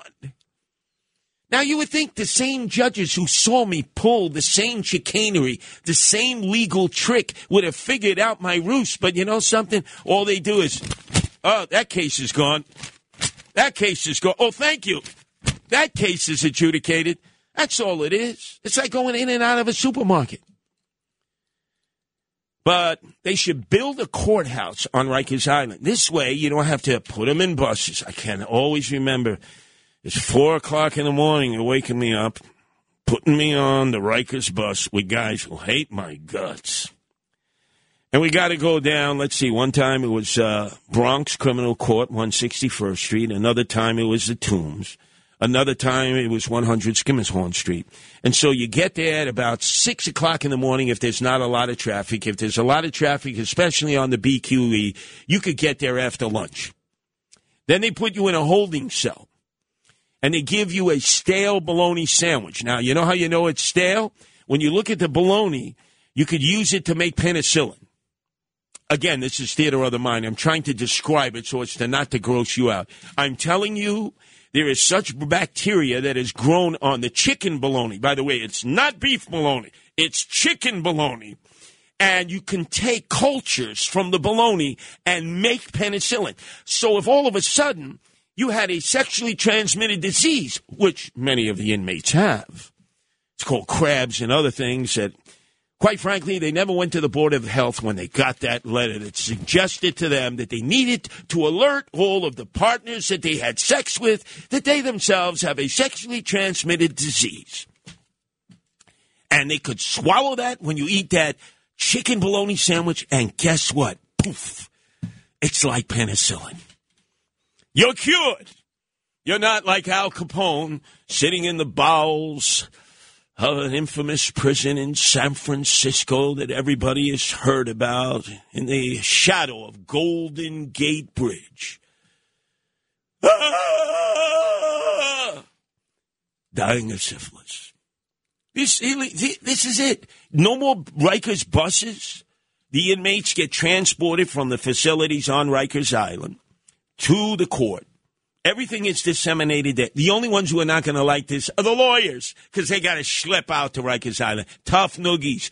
Get into your your Ladas if you're communists, you know, your Russian cars, your Yugos, uh, you know, or whatever cars you have, or take the bus. I used to take the bus out there when I'd have to visit, yes, others who are being detained on Rikers. Takes a while, but you can get there. And then adjudicate. Do your job there. Everything. It's one stop shopping. And then you can build a huge hospital for those inmates that have severe mental health issues. This way they can get their medication and be separated so that they don't become a problem in the other houses for those that are jailed or for the correctional officers. But you know something? This just makes too much common sense. Thankfully, it appears that different forces that are involved in corrections, both in representing the inmates in representing the correctional officers, in representing us, the sucker taxpayers, in representing the powers that be in the city of New York, Eric Adams at City Hall, may finally have decided no to community jails, no to spending $8 billion on community jails, which we don't have, by the way. And yes, to actually renovating some of the facilities on Rikers Island. The biggest problem there is ventilation. Ventilation is the worst problem. But many of those facilities should be knocked down. Some should be rehabbed, and you'll have more than enough space. And even have space to put homeless people out there in a shelter in which they can get fresh air and walk around Rikers Island except you don't let them walk across the bridge to Steinway Street so that the next thing you know, they got an encampment right there on Ditmars Boulevard in the heart because all the hipsters and millennials there who now occupy AOC, all out crazy land, Alexandria Ocasio Cortez would say, oh my God, they have an encampment here. By the way, where did all the Greeks and Italians go? Oh, they fled. They went to Florida. And now you know the rest of the story. Up next, it's new time. It's new position on the dial, WABC. The most requested, listened to, of the many hours that they do over the weekend. The Animal Welfare Show featuring my wife, rescuer extraordinaire, Nancy Sliwa. Over the course of human history, there's been Noah's Ark, savior of mankind. St. Francis of Assisi's, foregoing his wealth to be savior of all animals. And Curtis Sliwa, guardian angel and savior of New York City, protecting both man and beast. The Curtis Sliwa Show presents Curtis's Ark. From bipeds to quadrupeds and everything in between. Now, here's Curtis Sliwa. Madonna mine, as I stare at the 72 inch big screen TV to our Red Apple TV network that you can access at WABCRadio.tv. WABCRadio.tv. You see Curtis Sliwa in a red beret. You see my red sateen jacket. And you see the Chiron that says The Dominic Carter Show. I get no respect. I'm like the Rodney Dangerfield here at WABC. And now they're going to have Dominic Carter as a buffer between me and Frank Morano, who probably is arranging all of this because the crew I have tonight is not my normal crew for another side of midnight. That's right. It's been changed. One word. I have an African American crew board operator, overnight pr- producer, and phone screener. Uh, Saturdays going into Sundays for six hours, 12 midnight to 6 in the morning. And then Sunday mornings, 12 midnight to 6 in the morning. It's an all African American crew. I'm deeming us WWRL, the R&B station, for those hours. And now I got the Mighty Whiteys. They're playing air guitar, hacky sack, and no doubt following on the Robert Rules of Orders. And they've been told they have to follow by the golden child of WABC. Oh, he's an untouchable. He can do no wrong, Frank Morano. We'll deal with him later on. But right now, the person who is responsible for the hour of radio that I am given each each week out of the 20 I generally do, the most highly rated, the uh, one hour in which we get more calls than any other hour, and the one that we get emails, texts, snail mail, and so many follow up calls to.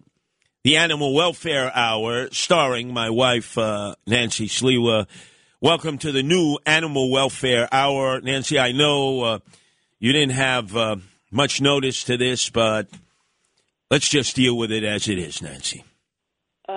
Um, yeah, I will do. I mean, I'm pretty much accustomed to being the less know pertinent details, so I'm fine with that. No worries. That's the way it is is in our marriage with everything, right? There you go. Exactly. So No why surprises. why should this be any different? Uh, precisely. But first, on the matter of animals, which is so important, not just dogs and cats. We talk a lot about that because uh, our listeners uh, have so many issues that affect their friends, their family members, their furry little family members. In fact, feel free to weigh in. This is the new a- new hour for the Animal Welfare Show. It's part of what I do here at WABC. Our number is 1 800 848 9222. That's 1 800 848 WABC. Recently, on one of the shows, we talked about the passing of Betty White, a great animal lover. Uh, could you just sort of remind us how synonymous Betty White was with animal welfare, Nancy? I mean, uh, Betty White, early in her career, she was, I believe, like the first person who ever put together a show that um, showcased pets and had guests on uh, where they were bringing their pet, but really bringing attention to uh, not only adopting pets in shelters, but spaying and neutering. So, I mean, she was like a trailblazer in that particular issue, and she incorporated them a lot in her her acting career as well. I'll never forget, uh, she had an appearance with Phil Donahue, which was the most watched afternoon talk show in America on NBC. And she devoted it not to uh, upcoming appearances she was making on TV or movies, but to the animals, the animals she was caring with, which was which was so nice of her to use that valuable time to educate all of us about animal concerns. Yeah, and also showcasing all of the animals that were there. They were up for adoption, so uh, I believe every single animal on that show did get adopted. Now, today is an occasion where if she was still alive, we would be celebrating the life and times of one of the greatest iconic figures on the stage. She would have been at the Grammys if she were alive tonight in Las Vegas, would have been at the Academy Awards uh, the previous Sunday because she was a movie star, she was a performer, she was a singer, and she was America's sweetheart, Doris Day. And uh, the thing that I found most impressive about Doris Day, for all of her many appearances, for all the times that she really became the sweetheart of America, was her love of all animals. And uh, she used her wealth, set up an animal sanctuary out in Palm Beach, California, where she resided. And in her passing, she made sure the will was such so that the work would continue. We really need to acknowledge her because today would have been her birthday. Yeah, uh, 100. She would have been 100 today. What a great humanitarian towards animals. I mean, and, and when you think about anyone who has that level of attention, and you know, they could easily just retire and not be involved, and but you know, to to really prioritize helping, you know, any uh, cause or any living creatures. I mean, that that definitely shows a lot to her character. Our number is 1 800 848 9222. That's 1 800 848 WABC. Whatever statements, whatever questions, uh, whatever the animal issue, feel free to bring it to our attention. As uh, Nancy, my wife, animal rescuer extraordinaire, uh, is well versed to handle uh, almost all of them.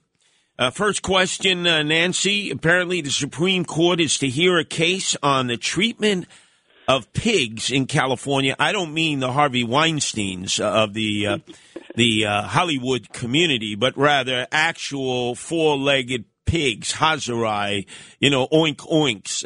What is this case about? Uh, well, there was um, uh, a proposition in California, um, uh, 2008, uh, whereby they were trying to. Uh, it was called the Farm Animal, uh, Animal Cruelty Act, and it was creating certain forms of mm, living conditions for basically animals that are born and raised to be in the food chain, and the requirements that they were that were approved by this proposition are incredibly minimal. But I mean, since 2008, it, it hasn't uh, been put into effect, uh, you know, as required. Now, this is a proposition which is great because people are actually stating their opinion. So it's not just, oh, maybe a legislative interest where they're just, you know, being you know influenced by a company. Like these are people saying, no, this is important to us. And all these years later, it hasn't been done. And now you have again, this is like one of these things that happens in legal uh, situations the more money you have, the easier it is to fight these battles and then sometimes become the winner by virtue of that. So you have the California protection of livestock unfairly burdening the pork farmers. So this is their sort of a you know attempt to uh, stop this in, it, in its tracks. And basically, it just has to do with uh, the different crates that animals are held in uh, during the time they're either um, you know pregnant or during the time they're feeding because at this point it's so minimal. Usually they can't uh, turn around within their crate. So, I mean, this is like a small, small sliver of trying to create some form of uh, humanity during the time that they're waiting on the food line, and it's it's been held up this long. It's it's really shameful. Interesting because recently we had this discussion, Nancy, right here at WABC in the Animal Welfare Show, which now is no longer on from 12 midnight to 1 but 11 p.m. to 12 midnight, and then Dominic Carter comes on. Uh, in fact, uh, on the Chiron, on the 72 inch big screen TV, believe it or not, Nancy, it actually doesn't say Curtis and Nancy. It says the Dominic Carter Show. Yeah, that's that's not right. That's not right. Well, we'll, we'll straighten these uh, Weisenheimers out. We got Frank Morano's crew here. They're, they're making my life difficult tonight. But uh, Carl Icahn, one of the wealthiest men in America, but one who is known for buying companies, stripping them down, and just sucking the life out of them, uh, a real profiteer, has actually done a really solid thing in the last years of his life. Under the urgings of his daughter, who's a animal uh, rights activist, he's threatening a hostile takeover of McDonald's because they will not create that very thing uh, for pigs that they use as products to make sure that at least with the life that they have, they're not in a cage in which they can't even move, they can't even flinch. You imagine this guy would do a hostile takeover of Mickey D's, of Ray Kroc, of Oak Brook, Illinois over the pig issue. Well, unfortunately, if you look at the numbers, he has no possibility of doing that because he has such a small portion of the company. I mean, it's a very uh, uh, veiled threat right there. I mean, he has no ability to make that happen. So I think it's more of trying to bring attention. I know that his daughter is very um, animal rights proactive, but again, I mean, very piecemeal types of things. I mean, if he wanted to really stand on the side of uh, the animals, he would say, "Oh, we'll we'll shift over our resources to some of these plant-based options," which obviously a lot of um, uh, even fast food places are doing. So that would actually be the bold move. This is just, uh, in my opinion, you know, just for show. Our number is one eight hundred eight four eight nine two two two. Now, on the local front, and this is happening all across the nation because of inflation, egg prices are jumping what is this the result of? Is this the result of the war in the Ukraine? Is it just the normal inflationary flow that is affecting all products uh, that you purchase at your supermarkets, or are there other factors? Okay, absolutely other factors. Um, uh, this is, again, one of these stories I think you really have to read between the lines on really what's happening here, what's going on. So, what is going on is that a lot of the uh, different chickens and turkeys, uh, poultry throughout the United States have been culled, which is a nice way of saying that they've killed them because of this possibility of them having uh, avian flu. Now, there's no doubt there's been certain um, li- uh, certain areas where it's been detected and certain uh, companies where it's been detected, but to actually know for sure, you would be testing these animals.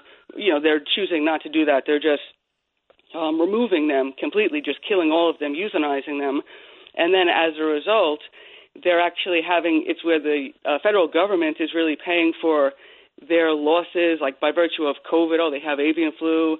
Then you have insurance that's paying for their losses as well, and it's an ability to allow them to keep being so irresponsible with what they're supposed to be doing. Now, for instance, the two companies that it's cited in this um, article that I'm reading, it's uh, Tyson and Hormel. In the in the last year, you know, co- uh, collectively, they've made over twenty billion dollars. I mean, this these aren't companies that aren't making money.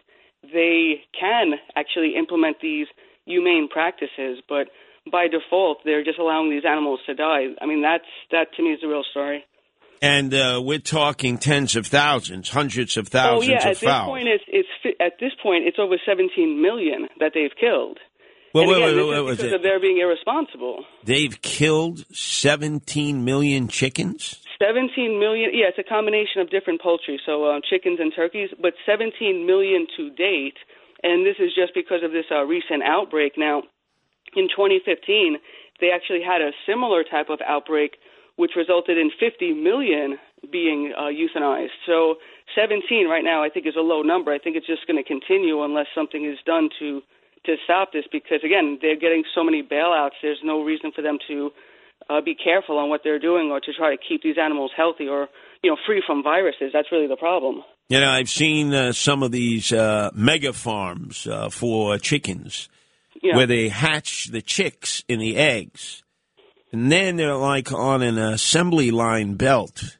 Oh, They save the female chicks yeah, correct. Yeah. and they kill the males Yeah, on the, the- spot. males- yeah.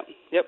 What is the, what what is their rationale for doing that? Well, they have uh, the male chicks have nothing to add to the uh, food line for them. So, for instance, it's the whole point of having like the eggs laying, or you know. So, but the males because they can't do that, they're useless. So they're like the the corporate waste of these companies, and they literally just as soon as they're born, they're going down a little conveyor belt and being, you know, smithereened. I mean, this is the reality of what they do with every single you know male chick that's born. I mean that to me that's I can't believe that's even permitted. That's ridiculous. Yeah, no, these are things uh, normally we would never have been uh, subjected to. We would never have been shown. But when you see it, you ask questions like, why? Why? And in fact, this leads us into our next discussion. Uh, over a year ago, uh, I had received an article that was provided to me by John Catsimatidis, our owner and operator, great animal lover, as his wife Margo is. Uh, and uh, uh, their son, John Jr., had told his father that I'm not ordering octopus anymore. And naturally, Greeks love octopus. I mean, it's one of the traditional fares. And I must admit, I've had octopus. Yesterday, uh, my oldest son, Anthony, after he uh, was helping me here at WABC uh, do the show, uh, we went out and he ordered octopus. And I said, you know, I would never normally stop you from ordering something, but Anthony, no octopus. But I see now there's a whole movement that is dealing with what I would call trafe octopus, lobster, crabs, squid. What is that all about? Uh, yeah, so the the story that you're referring to is um, is eating seafood immoral. So, uh, the, you know, these studies that have been done, obviously through the years with uh, octopus, squid, crabs, the whole determination has been that they're sentient beings, which means uh, you know they feel pain or they respond to stimuli, like they have emotions. So that's been the conclusion um, you know, again, through all the research, so it's like, well, should you really be eating them if they have this level of cognition? But again, what's interesting in the story is that this report they're referencing, it's discussing not just the ethical, but really the policy considerations that would arrive if these animals were considered sentient, right? And here, here's like wherein lies the problem. It's very clear that these animals are sentient beings and they do have this level of cognition and feeling and emotion.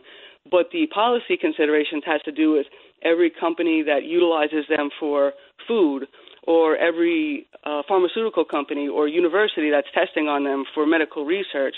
If you start assigning sentience to them, it's going to add these additional costs. And this is the reason why a lot of these different places and companies they have lobbyists. It's so important to make sure that something like this isn't recognized because it would be disastrous for their their profit margin. Now, you know, we look at a gorilla, we look at a chimpanzee, we look at a baboon, and we see a lot of human characteristics. It's not difficult to understand how a transition was made. Absolutely. But apparently, the octopus projects certain characteristics that are very human like. I never thought of that initially when you just watch an octopus, you know, as it sort of meanders around uh, on the ocean floor.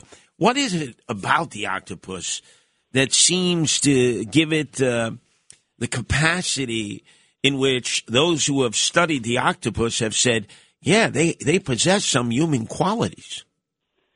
Uh, I'm not. I'm not totally sure about all of the the qualities, but I, I would say that probably one of the things that was intriguing to them is they're very good at puzzle solving. Uh, they said sometimes even better than people are at doing puzzles, which I, I mean I think is pretty mind blowing. It shows a whole nother level of cognition than you would ever assign to a crab. So that means I schlep the Sunday New York Times home. I get a double hernia, although it's a lot lighter than it used to be. Mm-hmm. And uh, we're not at the point like Altakakas on the Upper West Side where we live, where they'll spend the entire day reading the hard copy of the New York Times and even arguing over the letters to the editor. That's how these Altakakas are. But people love the puzzles. You mean to tell me an octopus might be able to figure out the words to the uh, weekly puzzle in the New York Times Sunday magazine? Um, probably better than you. Yes, correct.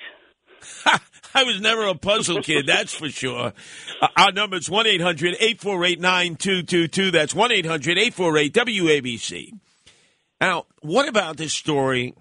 An individual, a woman's beloved cat, Kai, was sick and died young, so she spent $25,000 to clone her companion out of pure love for her pet. Explain that, please. Yeah, I remember a couple of years ago we went to a pet show at the Javits Center, and they had this display for pet cloning. That's the first time I'd ever heard of that. But this is actually like an industry that exists where, you know, if you want to, uh, you know, obviously within a, a certain period of time, if anything, ha- and there's, you know, whatever, how they do, they clone the pet, but more or less it's genetically cloning them. So you know, there's opposition to it for the obvious reasons. Um, you know, like creating more pets, like breeding, not adopting shelter pets. But the idea of like, so the woman who actually cloned it, now she's rescued a lot of cats throughout her life, and she said, oh, this one had uh, passed away quite young, and she was just so attached to it, and it was so special, so it was hard to let go. Right? That's an understandable feeling. You lose a pet, and they're such a part of your life. Like, I mean, if you maybe you think that oh, this would be a, a way to sort of continue the relationship, but her observation was this cat behaviorally was nothing like uh, her previous cat, which obviously makes sense. I mean, they're genetically the same, but the personalities are going to be different for a whole variety of reasons. So, you know, I, th- I think that's a, you know, it's a little cautionary tale for, you know, if anyone's thinking about doing something like that. Obviously, you can't just recreate the animal because their their whole personality is based on all the interactions you have had with them. That's different. So she went to the expense of cloning her cat, her beloved cat, who Correct. was sick and died young. Correct. But the cloned cat was completely different.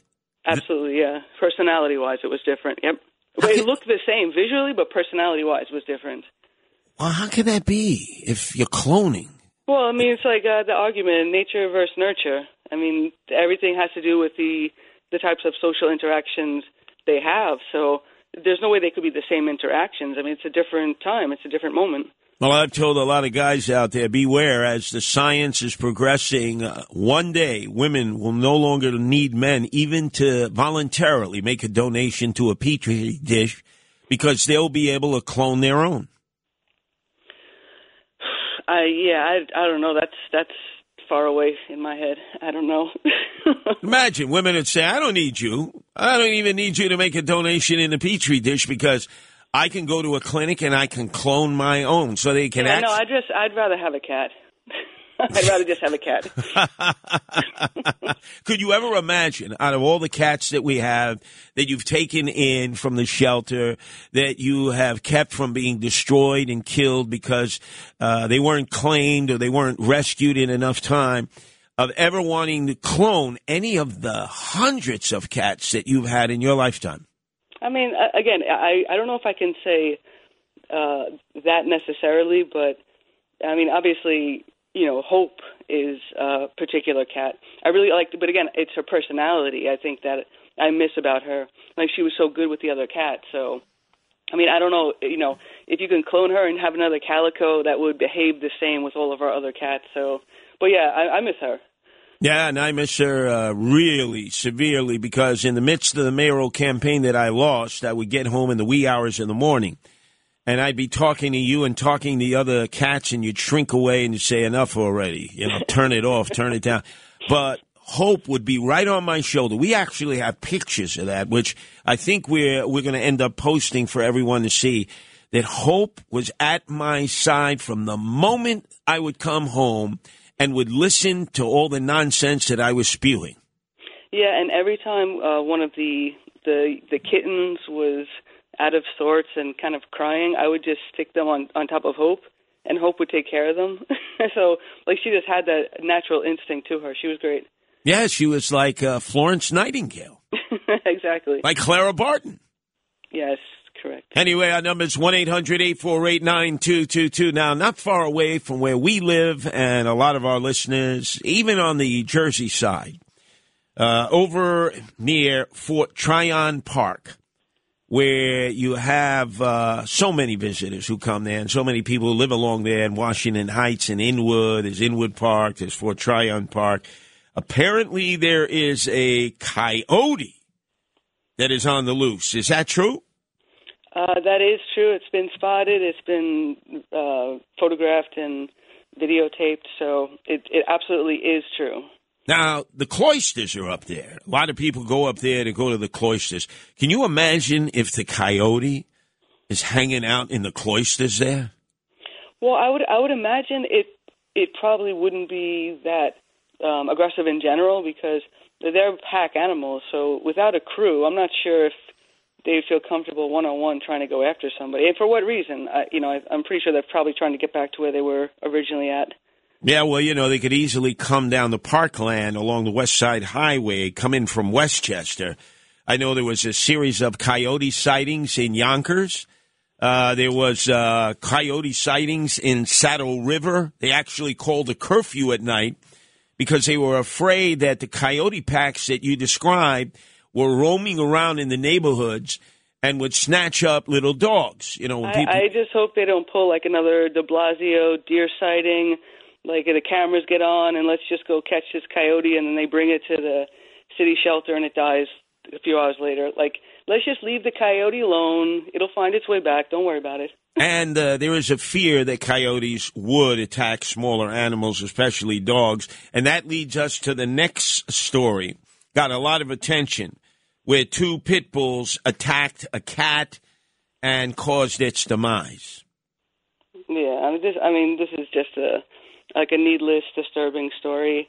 Uh, two kids were walking uh, these uh, pit bulls and saw a cat in a little fenced-in enclosure um, next to a house near the sidewalk, and actually let the dogs in to this little enclosure and uh, egged it, egged the dogs on to attack this cat.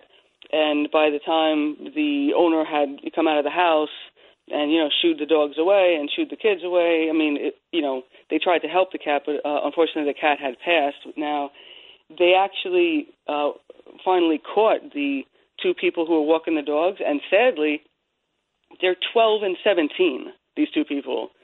So I mean, just again, I, I don't know what kind of households people are growing up in where they're teaching so little respect and and such like I mean again, it's such angry behavior. These people are sociopaths in the making. So I hope they don't give them a lenient sentence or they don't really get involved given that the the young age. I mean, this is when you want to really make sure you help them before they turn into complete misfits in society because that's not normal behavior. Our numbers, 1-800-848-9222. will now go to your calls, whatever it is that's on your mind, having to do anything with animal welfare. It's now airing at a different time, an hour earlier, not because we assumed that it would get more listeners.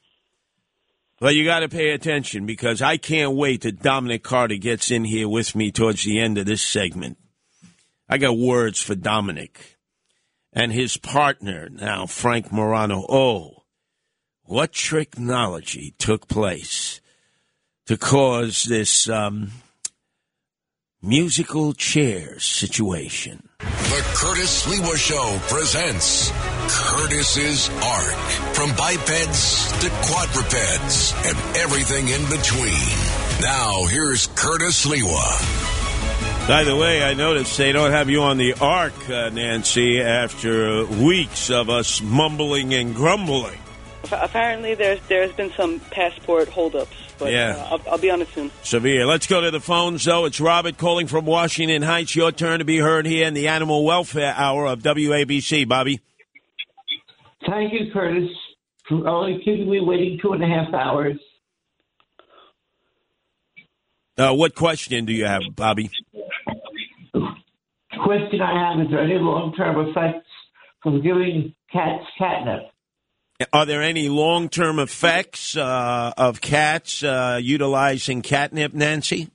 You know, I'm not sure about the long-term effects, but I would have to say there there must be because the short-term effects of it are fairly extreme. Uh, the obviously the increased uh, heart rate, and then you know the the way their behavior. So I think maybe if you look at it as this uh, stimuli to them, uh, it's like anything else. Maybe like the same way you're drinking coffee a lot.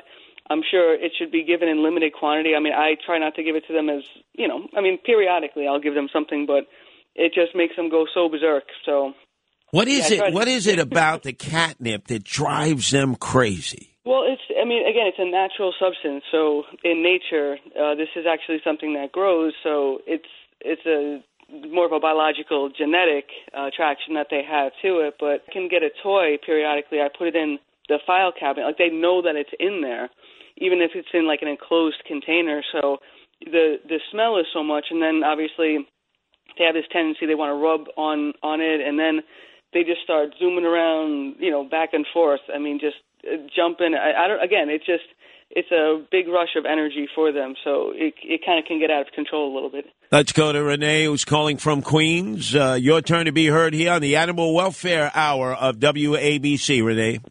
Hello, Nancy. Hi. How are you? Hello, Curtis. Curtis, don't fret yourself because of evildoers. That's you know that's what Denzel Washington told Will Smith. Remember when oh, you're oh, oh, oh, oh, please. Well, I'm not trying to associate what I said with them. No, no, no, no. Please, no. I'm, I'm, I'm just saying. I'm trying to find more of that. It was someone said that scriptures in the Bible. Please, I'm not trying to associate what I said to you. It has nothing to do with that. I will I will try to remain cool, calm, Yes. and collected Please, under these circumstances. Not. I'm not. I ain't even thinking about them. Hmm. I'm not trying to bring Right, that. No way. Um, Nancy, I wanted to know. There's some people who feed cats, and the other day I passed them and they were scratching, and I asked someone entirely different who don't feed those cats, what is it? They said maybe they got fleas. So I said, how would I possibly get them flea collars? Someone recommended that. I said, how do you put a flea collar on a feral cat? Yeah, right. So, um, yeah, that, that's. Uh, I'm, I'm definitely uh, number one. I'm against flea collars just in general. They're a little bit too much uh, uh, condensed, like medication. But there's topical things. So, for instance, if uh, you have an outdoor cat, and obviously those are going to be tough to get near, but if they're friendly enough because they're accustomed to seeing people, if you can get close enough to pet them, you could get close enough to put on like these uh, topical powders that uh, you know basically serve the the same purpose uh, for getting rid of uh, fleas and mites. And then there's also natural things that you can utilize too. Um, I know I've seen like different mixtures with baking soda, like you know things that are more natural. But you know, again, I would say maybe look into something topical like a powder where you can just walk by and pet them and just you know kind of get it on that way. But that sounds correct. Um, scratching excessively and they're outdoors. I mean, it would definitely sound like it's fleas or mites of some sort. 1 800 848 9222. And by the way, it was Denzel who approached Will Smith and said, the devil comes for you when you're at the top of your game. And then they prayed. You think I should pray now before I'm uh, confronting Dominic, uh, who's acting as a buffer between me and Frank Morano, uh, Nancy? No, Dominic's good people. Frank, uh, Frank, I'm not too sure about, but Dominic's cool. All right. Our number is 1 800 848 9222. Uh, let's go, if we can, to Alina, who's calling from uh, Teaneck, New Jersey. Your turn to be heard here on the Animal Welfare Hour of WABC. Alina? Good evening, Mr. Shriver. Yes, ma'am. Uh, I have a question for Nancy and for yourself. I met a young lady from Ukraine is very interested in animal welfare and she expressed to me that she would like to meet and talk to someone who is very proficient in that area and I suggested your show and I suggested Nancy's hour. How do I connect her with you folks? Um, she can always um, you, can always just send out an email, uh, Nancy at guardianangels.org, and Mm-hmm. this way I can you know again get in touch. So just figuring out maybe what she's looking to do specifically, and try to uh, you know put her in the right direction for what she's trying to uh, to accomplish.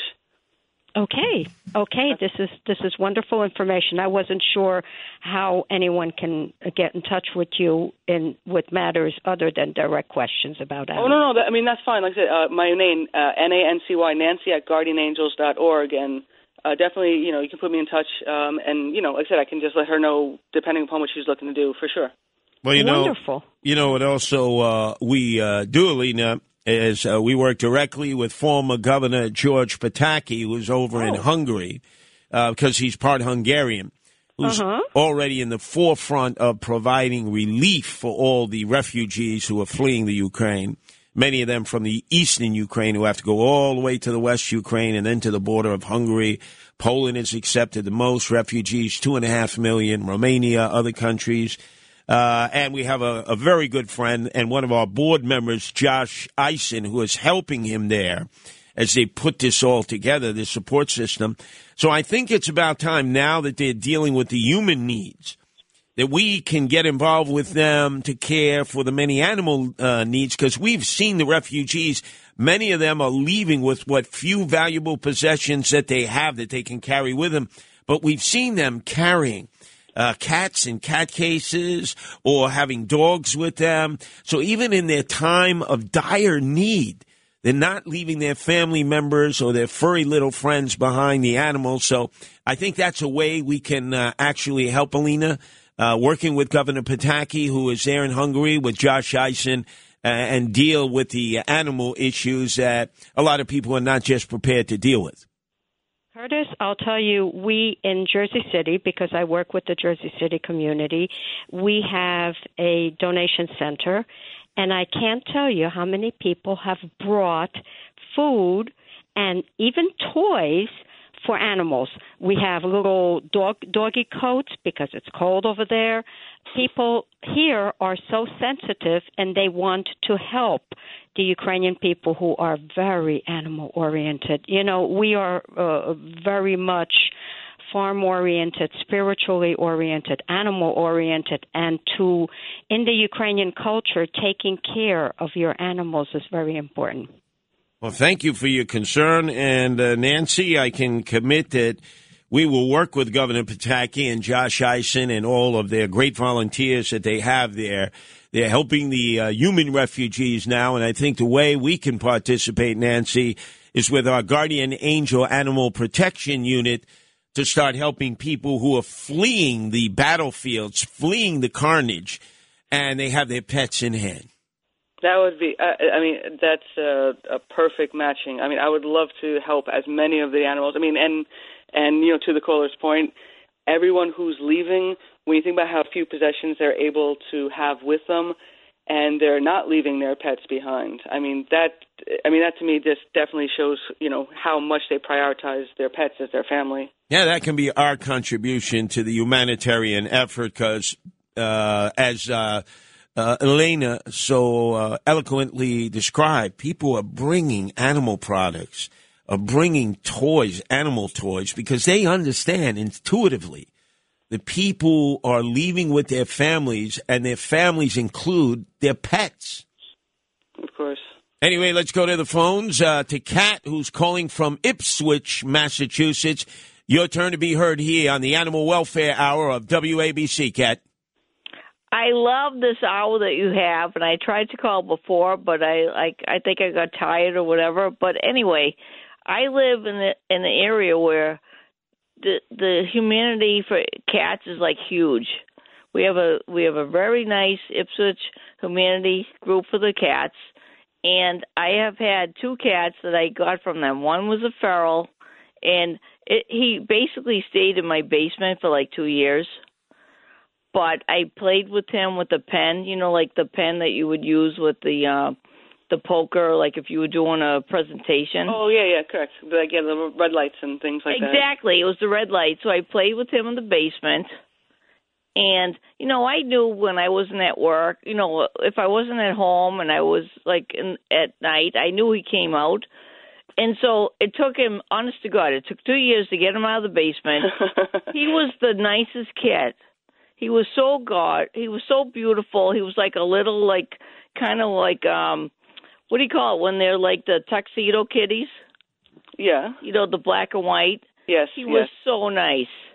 And unfortunately he died like my my father passed away of of the COVID in in uh, April 2020.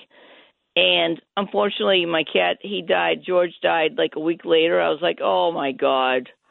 But what I why I wanted to call is that you know people there's so many uh, feral cats in the area where I live because I live in a marshy area and the the feral cats are like all over the place, like through, through New Hampshire, like Massachusetts, New Hampshire, and they end up being the nicest kitties. So, how uh, can you engage, Nancy? What advice would you give to people like Kat uh, to engage feral cats that they first come across? Well, I think the the the main point of that story really is uh, the level of patience that you need to have because uh, just because they're not, you know, right away jumping on your lap or wanting to be pet, they you know they have to adjust accordingly. So if you're willing to give them the space, but then also socialize with them, I mean that's the key. You know, it's uh, I think a lot of people sometimes um, have the impression independent.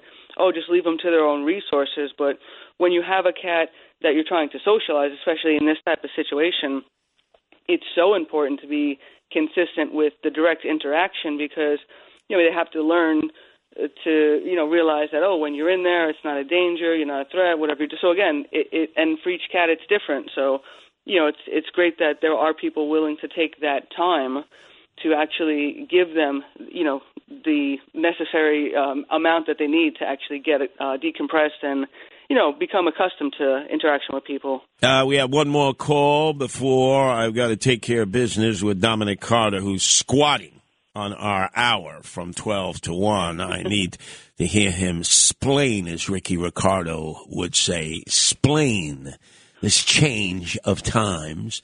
But in the meantime, let's go to Mike in Queens. Your turn to be heard on the Animal Welfare Hour featuring Nancy Sliwa, animal rescuer par excellence here at WABC. Mike. Listen, great show. Real quick, I know you're both busy. Uh, what is the deal with human food versus cat food? Because I go to the supermarket, I get a whole chicken, and then I get the the human like Bumble Bee tuna. The cats love it, I love it, but every now and then, uh, one of my friends say like, "Oh no, you can't give them human food because blah blah blah blah blah blah blah."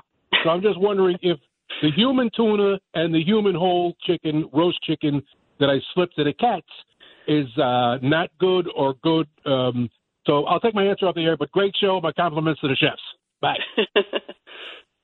Yeah, so uh, so in terms of tuna, obviously that's one I've heard about uh, a lot before, and that has to do with uh, certain element within. it. I'm not sure. I forget what you call it. I'm not taurine. There's, there's something that's within the tuna, which supposedly is not healthy for cats to have in an excess level. So that's why if you have tuna flavored uh, cat food, it actually doesn't have that in it. So so it, I think it's a little bit of a case by case basis, but I certainly think a lot of the meats translate over. So not the processed uh, deli meats necessarily, but if you have actual like um, you know, chicken, if you can eat it, I, I, they can eat. I mean, I think there's a lot of things that is okay. Obviously, just watch out for the bones, but I think for the most part, the, a lot of the natural diets are really based on human foods. And the only thing you're doing is you're supplementing it with just certain nutrients that they need that normally isn't in the human diet. So, you know, if you look into that, I mean, yeah, you'd be surprised. A lot of stuff really does, uh, you know, cross over. By the way, uh, Nancy, if uh, any of our listeners uh, want to get in touch with you because they want to continue the conversation on these animal welfare issues, dogs, cats, all other animal relation uh, issues, uh, how might they do that? Uh, they can send me an email at nancy at guardianangels.org, and uh, I would be happy to interact with anybody. All right, do appreciate that. Uh, up next, I'm going to be uh, uh, cross examining Dominic Carter, who is part of this uh, new dynamic duo, Frank Morano and Dominic Carter. And uh, I was told, like, you got to jump in at 12 midnight Friday, going into Saturday. I said, no, guys, I'm, I'm on at 1 in the morning. No, no. Dominic's not here. So what do you mean he's not here? Did he get sick? Uh, An injury? He's not here. You got to do it. No explanation. So now the man of the hour, they've had his Chiron on, the 72 inch big screen TV for WABC Radio.tv. Not me, by the way, or Nancy, but Dominic Carter, and we're going to try to source out why it is that Frank Morano, the golden child, the chosen one, seems to be in the middle of this mishigash that's affecting me at WABC. Check this out. On the weekends, take a journey with the people's mayor. Curtis Sliwa is a politician who says don't trust politicians.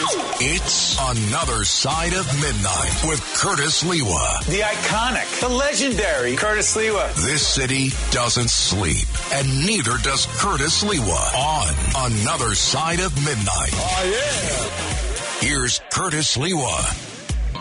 You know, we need to amend this to Curtis Sliwa doesn't trust other talk show hosts and hostesses. I'm joined by Dominic Carter. Dominic, uh, I arrived here to do my show prep on Friday night, and all of a sudden it was SOS, SOS. The crew said, You got to jump in. I said, Why? Dominic's not here. I said, Did he have an accident? Is he sick? He's not here. I don't know. He's not here. So, uh, I jumped in, and then I was told, well, this is going to be when you regularly appear, 12 midnight, Friday, going into Saturday, Uh-huh. 6 in the morning. Can you tell me anything uh, about what uh, caused this to transpire? I, I, I don't know, Curtis. Uh, you you you have to talk to um, to others. Uh, talk to the other side of midnight. The other, you can't even say his name, Frank Morano, the other side of midnight. Well, I you know I mean you you got to talk to Frank and and you know I don't know.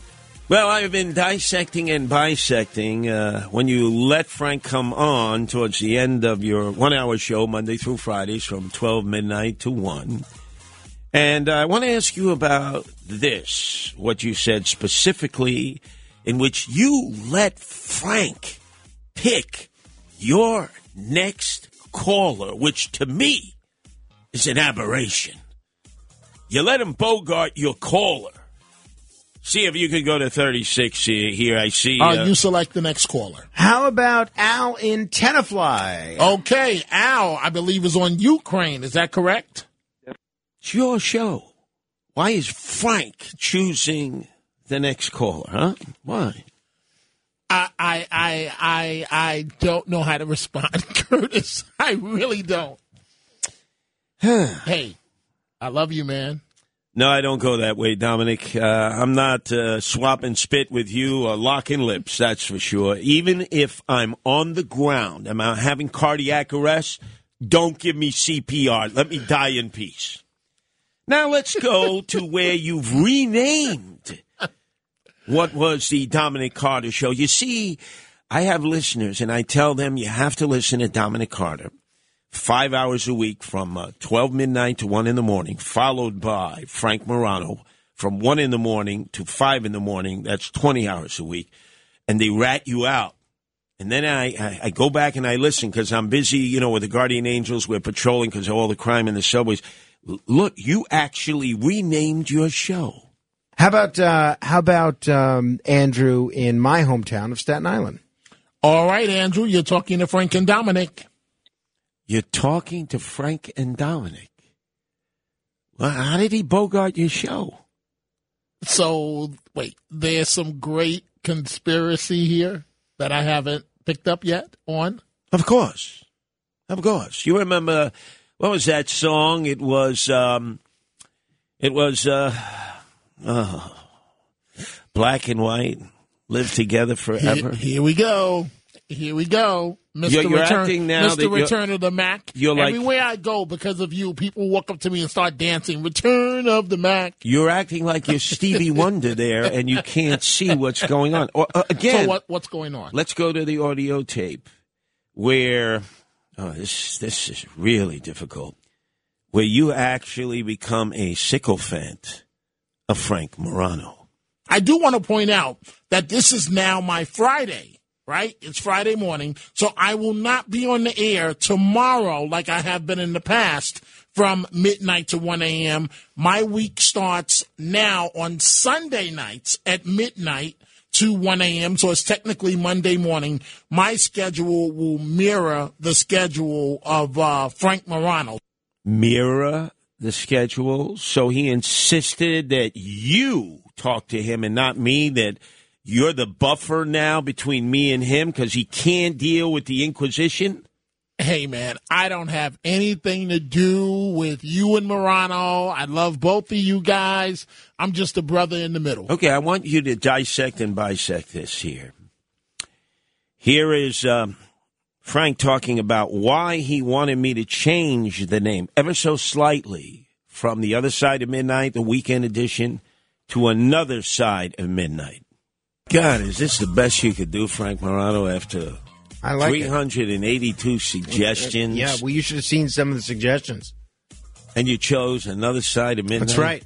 That's right. It's got to be just just close enough to the entree, the main event, the reason people tune in on the overnight radio, but it can't confuse people. Huh. That's the situation. I see. So if it had been one of those other sort of long names that had no connection whatsoever to the other side of midnight, Right, because what, what happens, Curtis, is a lot of times people are up late Friday night, and they'll think, "Oh, it's late. Uh, I worked this morning. Oh, Frank Morano must be on," and then they they turn on the radio and they're disappointed to hear you. Now, if the show was called, uh, you know, I don't know, Fievel Goes West or something, then then they would be disappointed. They think something happened to their favorite talk show host. God, all that. But work. another side of the midnight is just just close enough. All right, all right. I, I got no choice. You're the golden uh, child here at WABC now, as the suits say, the future of talk radio. The man who uh, may get cameo appearances on 60 Minutes in the future to do occasional interviews because of your interviewing style. So you're an untouchable here now. I, I, I, I wish that were the case, but I'm not sure it is. And then finally, how Dominic Carter has drunk the Kool Aid. Listen to what he anointed Frank Morano to be. I know you to be a great journalist. Can I hear that again? I know you to be a great journalist. Now, you, Dominic Carter, went to Syracuse Yes, School of. Journalism, one Yes, of the sir. best in the nation. Newhouse. Frank Morano is not a journalist. How do you bestow that kind of a title to him? Have you sold out to this guy? Hey man, I love you, man. No, I don't go that way. I love you, Curtis. You're you're the reason why I'm here at WABC. I love you, man. I'm not getting in this nonsense between you and Morano. Wow, you're the buffer now between me and Frank Morano. You mirror Frank Morano, your own words. Oh boy. Oh boy. This is like uh, Paul McCartney and Stevie Wonder, and you're acting like you're Stevie Wonder. You can't see what's going on. Black and white. Yeah, you see? You see? And and ivory. Come on, Curtis. Gather in perfect harmony. Will you sing with me? Oofa!